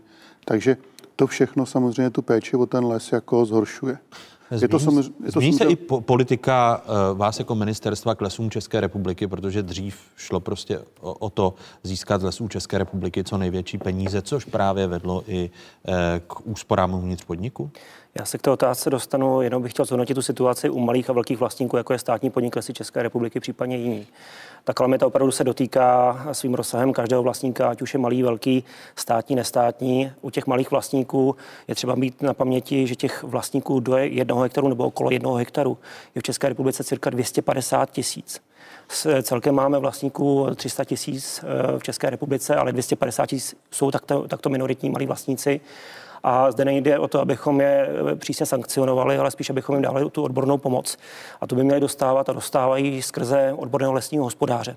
Jehož náklady na jeho činnost platíme ze strany státu, z ministerstva zemědělství a ty náklady jsme významně navyšovali z toho titulu, že jsme do lesního zákona zakomponovali veškeré povinnosti toho odborného lesního hospodáře, tak, aby zodpovídal za ten výkon a odborný výkon své, své kompetence vůči malému vlastníkovi lesa. Na druhou stranu jsme také na tyto činnosti přidali peníze, protože očekáváme, že ten rozsah vlastníků, o které se bude starat, bude menší, ale o to bude i větší kvalita jeho výkonu. Pokud hovořím o státním podniku, nechci se vracet k devadesátým letům, ale je pravda, že státní podnik už reagoval. Současné vedení, včetně pana generálního ředitele Vojáčka, předložili novou koncepci hospodaření podniku, prioritně řešit kalamitu a její dopady. A zde už se mění jednak obchodní e, politika e, státního podniku a jednak se i navyšují právě ti zaměstnanci a ti kvalifikovaní zaměstnanci e, ze strany Lesů České republiky, kdy přímo jejich za, e, řízené lesní závody v České republice se rozšiřují a rozšiřují se i kapacity uplatnění vlastních zaměstnanců i strojové techniky. Ale zatím se nepočítá s tím, že by došlo třeba až k třetinovému nárůstu e, což by teď mohlo svým způsobem řešit i problém rostoucí nezaměstnanosti. To znamená, že bude na trhu práce poměrně velké množství lidí. U podniku jde o kombinaci všeho možného tak, aby opravdu bylo maximum počet lidí k dispozici v lesích, kteří by aktivně bojovali nejenom s kůrovcovou, ale obecně s kalamitou v lesích. Je to o kombinaci právě těch outsourcovaných firm, které mají svoje zaměstnance, mají živnostníky, zaměstnávají i lidi z toho venkova, takže to není o tom, že to je pár lidí ze firmy, ale opravdu si najímají velký počet zaměstnanců, kteří pracují na základě smluvní spolupráce se státním podnikem. Je tady využití i aukcí, kdy to je portál, který přes který Lesy České republiky nabízejí odprodej dříví. A zase je to, je to nabídka i pro lidi z venkova, že si mohou přijít, nakoupit dneska i to dříví, kalamitní dříví za velmi malé peníze a zároveň pomohou i částečně odtěžit ča, nějakou hmotu a pak je to významné posílení těch lesních závodů. To znamená, to je ta třetí no, noha, v rámci které státní podnik si pomáhá vlastními zaměstnanci. To, jaká, jaká bude vyváženost, kdy se dostaneme k těm třiceti procentům, je to nějaký postup. Ale, ale plánujete jako ministerstvo, jako zřizovat obyvatel státního podniku Lesů České republiky navýšit až o třetinu počet zaměstnanců lesů? My každým rokem nejenom na dozorčích radách, ale obecně zhodnocujeme uplatnění těchto modelů hospodaření u státního podniku i obchodní politiky a na základě efektivity se samozřejmě posouvá jedna noha na úkor té druhé, to znamená, jestliže uvidíme, že významně bylo lepší využívat odvozní místo jako obchodní kanál s vlastními zaměstnanci, výrobou sortimentů, kde to bude pro nás jednoznačně, jednoznačně z hlediska výstupu po tom roce, tak samozřejmě po to vyhodnocení je možné jít i tím směrem vyššího navyšo, většího navyšování zaměstnanců státního podniku. No, já, jsem, ano, no, pardon, pardon, pardon. Profesore, ne, já bych chtěl jenom jako říct, že tady tyhle ty úvahy je třeba e, skutečně ten les, že jo, roste doba obmítí, dneska je sto devatenáct let, že jo, ten les no. roste sto let, čili ty úvahy je třeba e, e, zvažovat nejenom z pohledu ty efektivity, okamžitý, že jo, tam se samozřejmě ty najatý firmy jeví jako efektivnější, ale je třeba to zvažovat z pohledu nějaký dlouhodobý rezilience, že jo. Jo, prostě, když tady mluvíme o těch, o tom, o těch větrných smrštích, jako hmm. Kyrill nebo tak, tak my si říkáme, že to je jakoby něco mimořádného, hmm. ale to tak není. Takových větrných smrští přijde pět za století, to znamená šest za dobu toho odmítí. A doufat, že jako tomu mýmu lesu se všech šest jako vyhne, hmm. to není úplně racionální. Jo? Jinými slovy byste radil, aby tady byla dlouhodobá koncepce zřizovatele ve vztahu k lesům České republiky a ne to tykání z roku na rok.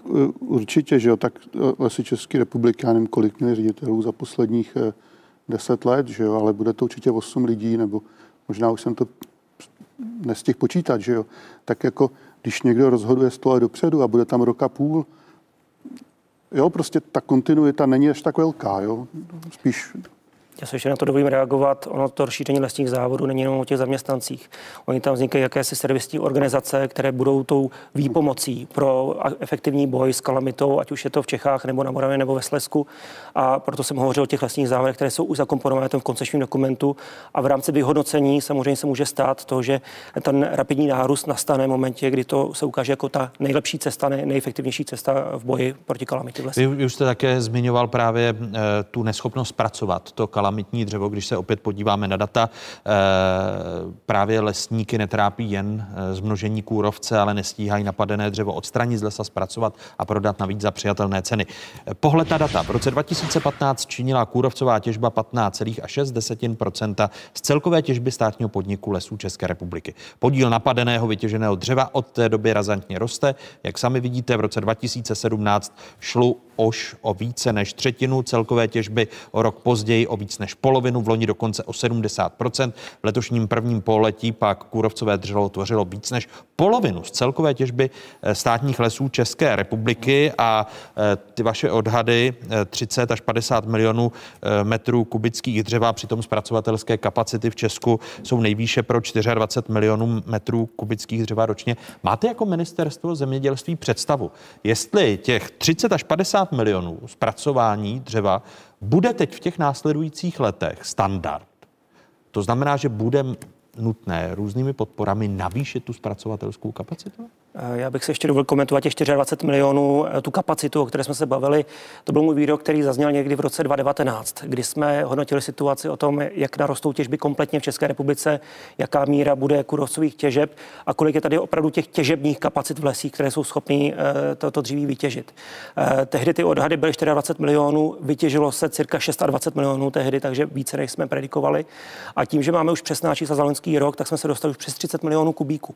Takže reálně ta těžební kapacita byla navýšena a v loňském roce těžební nejen společnosti a obecně živnostníci, každý, kdo pomáhal s těžbou v lesích, tak de facto dostal to už na dvojnásobek běžného etátu, kdy v běžném roce před rokem dva tisíce patnáct se u nás těžilo okolo šestnáct milionů kubíků. Ten loňský rok byl dvojnásobný, cirka třicet dva milionů kubíků, z toho kůrovec stvořil dvacet dva milionů.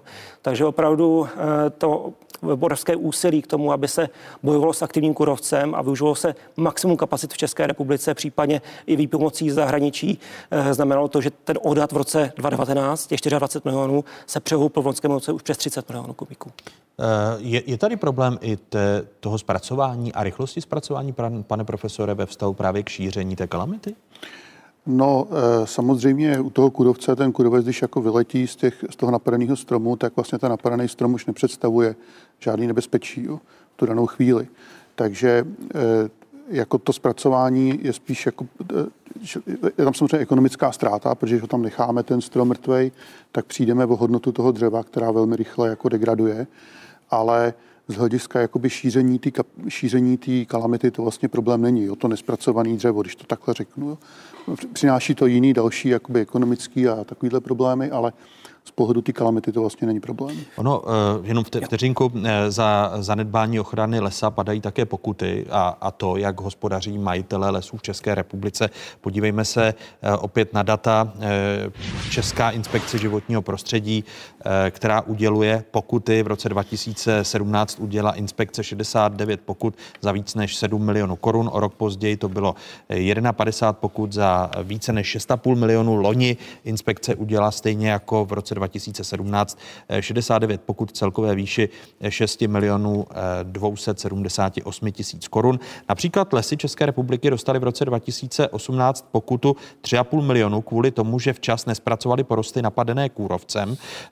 Poslední pokutu uložila Česká inspekce životního prostředí středočeské společnosti Enlino, a to dvě stě tisíc. Firma neprovedla podle kontrolů včas asanaci skoro šest set krychlových metrů kůrovcového dříbí v okolí Přelouče. Z vašeho pohledu, jako odborníka vědce, funguje tady Česká inspekce životního prostředí dostatečně? To má samozřejmě nějaké svoje kapacity, že jo, a má samozřejmě svoje nějaké možnosti, že jo. Třeba ta pokuta pro ty Lesy České republiky právě souvisela s těma elektronickými aukcema dřeva, s tím, že do těch aukcí šlo to kůrovcové dřevo, který se v některých těch parcelách nepodařilo prodat a ty potom sloužily vlastně jako zdroj šíření toho kůrovce, jo. A přitom vlastně v té samé době ty Lesy České republiky využili část svých kapacit k tomu, aby prováděli plánovanou těžbu vlastně místo té sanace. Že? Takže e, určitě e, ty pokuty nemůžou prostě jako sami o sobě fungovat. Ty fungují jako odstrašující prostě příklad, jako potenciální hrozba pro ty vlastníky. Jo? Čili... A fungují ta výše pokut z pohledu laika jako odstrašující hrozba, když už je kapacita České inspekce životního prostředí omezená? No, to je samozřejmě obtížná věc, že jo, tak tady třeba konkrétně u těch Lesů České republiky to bylo daný prostě tím systémem zadávání. Oni, když zadávají veřejnou zakázku, tak tam mají nějaký zákonný limity, ty nemůžou úplně obejít, jo, a takže přestože tady ta hrozba hrozí, tak oni si v podstatě jako nepomůžou, ten systém je takhle nastaven, že jo. U těch malých vlastníků zase, když ta Pokud ta bude vysoká, bude... No jasně, ale když ta kůrovcová cena, když ta cena toho kůrovcového dříví vlastně je prakticky nulová dneska, on musí dotovat tu těžbu, jo, tak zase to riziko té pokuty už je jako pro ně míň. Jo, prostě tak jako přijdou, přijdou nepřijdou, přijít nemusí, že jo, ale tady budu muset ty peníze vydat a nebudu z toho nic mít, jo. Už taky ta, ten incentiv té pokuty je samozřejmě malý. Je to prostě poslední, je to prostě poslední jakoby hranice, jo. Já si myslím, že důležitější ponaučení do budoucna je, že prostě ignorování těch přírodních jaksi procesů se nám vždycky vymstí. Jo. To, že se budeme tvářit, že neexistují, neznamená, že přestanou existovat. Teď mluvíte o všech skepticích, kteří tady formují politiku a říkají, že změna klimatu neexistuje. Ne, mluvím prostě o tom, že ty, ta změna klimatu prostě zase ovlivňuje ty přírodní procesy. Že? Ten kůrovec tady byl prostě... že Klosterman popisuje takovou kůrovcovou kalamitu a tak dále. Jo. Čili eh, spolíhat se na to, vysázet ty smrky takhle hustě, jo, máme největší eh, zásobu dřevní hmoty smrků prostě z těch okolních států. Čili vysázet ty smrky takhle hustě v místech, kde tedy to pro, jsou pro smrk absolutně nevhodný. To prostě jako zase, jo, to je stejný jako očekávat, že nepřijde ta větrná smršť, která prostě chodí s touhletou pravděpodobností. Jo. Ty velký kůrovcový kalamity prostě těch bylo několik za to minulý století. Jo. Zase čekat, že prostě nepřijdou, je velmi jako naivní. Jo. Čili větší jaksi celkově pokora k té přírodě a větší pokora k těm přírodním procesům je to, co je třeba eh, jaksi při té péči o les vštěpovat. Jo. Ty pokuty jsou až prostě poslední, nejzaší věc. Jo. a napadá náměstku. Já doplním jednak téma smrk. On je to nekonečný teďka téma ve stavu toho, že se vrací monokultury tam, kde byly. Už na těch číslech, která jsem dával za ten loňský rok, je zřejmé, že smrku při výsadbě velmi ubývá, ale nechci říci, že do přírody nepatří, do české krajiny patří, je to původní dřevina, ale musí být na těch místech, kde je stanoviště vhodná a případně, kde je i další zastoupení, tak může být ve směsi.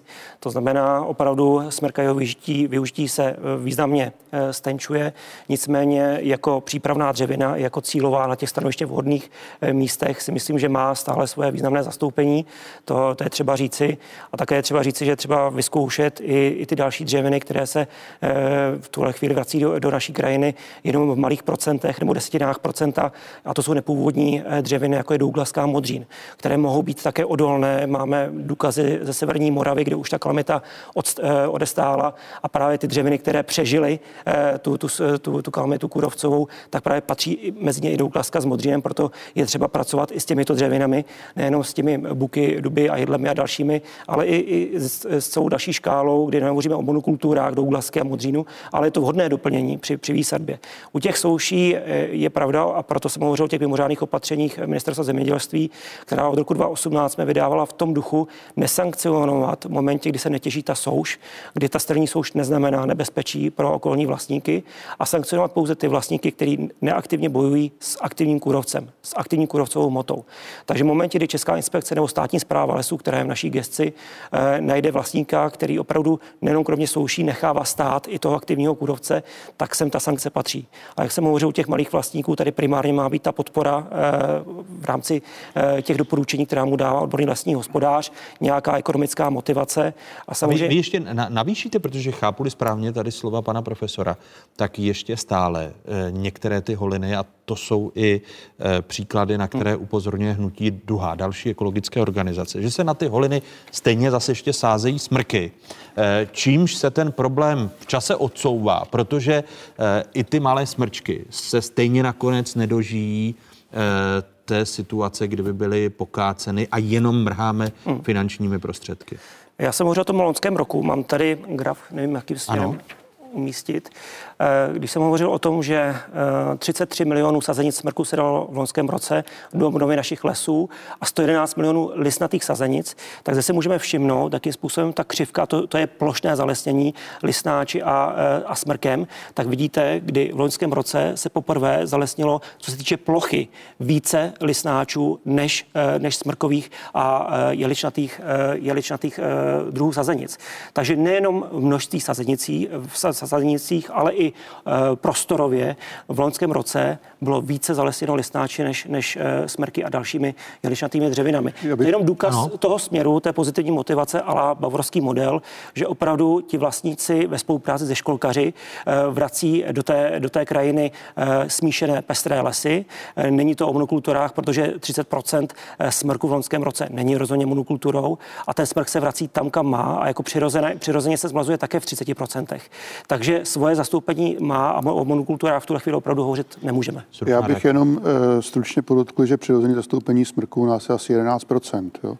Takže přirozené zmrazení jsem říkal, že třicet procent. Ne, ale přirozené zastoupení smrků, jo. Čili my, když jsme tady prostě na nějakých padesát procent, tak jsme pořád ještě jako hodně daleko od těch přirozených čísel, jo. Od čísel, kdyby se ten smrk přirozeně vyskytoval, kdyby stanovištně patřil. To znamená, že by to číslo mělo klesnout podle vás jako vědce na, na jedenáct procent. V Německu je třeba zastoupení smrku dvacet procent. Jo? Já chápu, že ten smrk je technologicky jako výhodná dřevina, že se dobře řeže, že prostě poskytuje dobrý stavební dříví, že je ekonomicky jako výhodný. Jo? Tak jako tady netvrdím dogmaticky, že musí mít jako přesně to zastoupení, které by odpovídalo prostě ty rekonstrukci, jo, při těm jedenáct procent toho přírodního stavu, ale prostě jedenáct a padesát je prostě dost velký rozdíl. Když se dostaneme alespoň k těm dvaceti, pane náměstku, váš odhad? Ten trend, kdy jsem říkal, inventarizace vyšlo čtyřicet šest procent zastoupení smrku v našich lesích, tak o deset procent se to snížilo za nějakých patnáct dvacet let. To znamená, že kdybychom se jako dvacet procent zastoupení jako Němci, ideální, tak bychom na to potřebovali osmdesát let. Uh, no, já si myslím, myslím, že to může být kratší. Já jsem tady spočítal dvě stě let. Jako, no. To může být kratší doba v tom smyslu, který... že v tuhle chvíli... Od... Jak... Pan náměstník ukazuje jiná čísla, že je to rychlejší. Že se to jde, jde o to, že i smrku se více těží, to než, než to bylo v minulosti. Jo, jako... To jsou výsadby. E, nicméně smrku i v rámci těch obrovských kalamitních těžeb významně ubývá. To znamená, v rámci zalesňování je zřejmé, že i ty zásoby smrku se budou v čase měnit a pokud budeme vracet do krajiny v procentuální zastoupení smrku v třicet procent, dvacet pět až třicet procent, státní podnik to dělá dokonce pod dvacet procent, tak si myslím, že dříve než za osmdesát let se rozhodně k té cifře dvacet až dvacet pět procent dostaneme, ale kdy to bude, to opravdu je, je, je také těžké věštit z koule ohledně přírodních procesů a jak příroda v tom tak, taky bude nápomocná. Děkuji dalším hostům otázek, kterými byli Jan Frouz, který je ředitelem eh, Centra pro otázky životního prostředí, jako mnohokrát Univerzity Karlovy, a náměstek ministra zemědělství Patrik Mlynář, který byl také hostem otázek. Děkuji vám, pánové. Děkuji za pozvání. Děkuji. Takové byly dnešní otázky. Připomínám, že nás najdete na internetových stránkách České televize. Známá adresa w w w tečka česká televize tečka cz. Hezký zbytek neděle, pokud možno, ve společnosti České televize.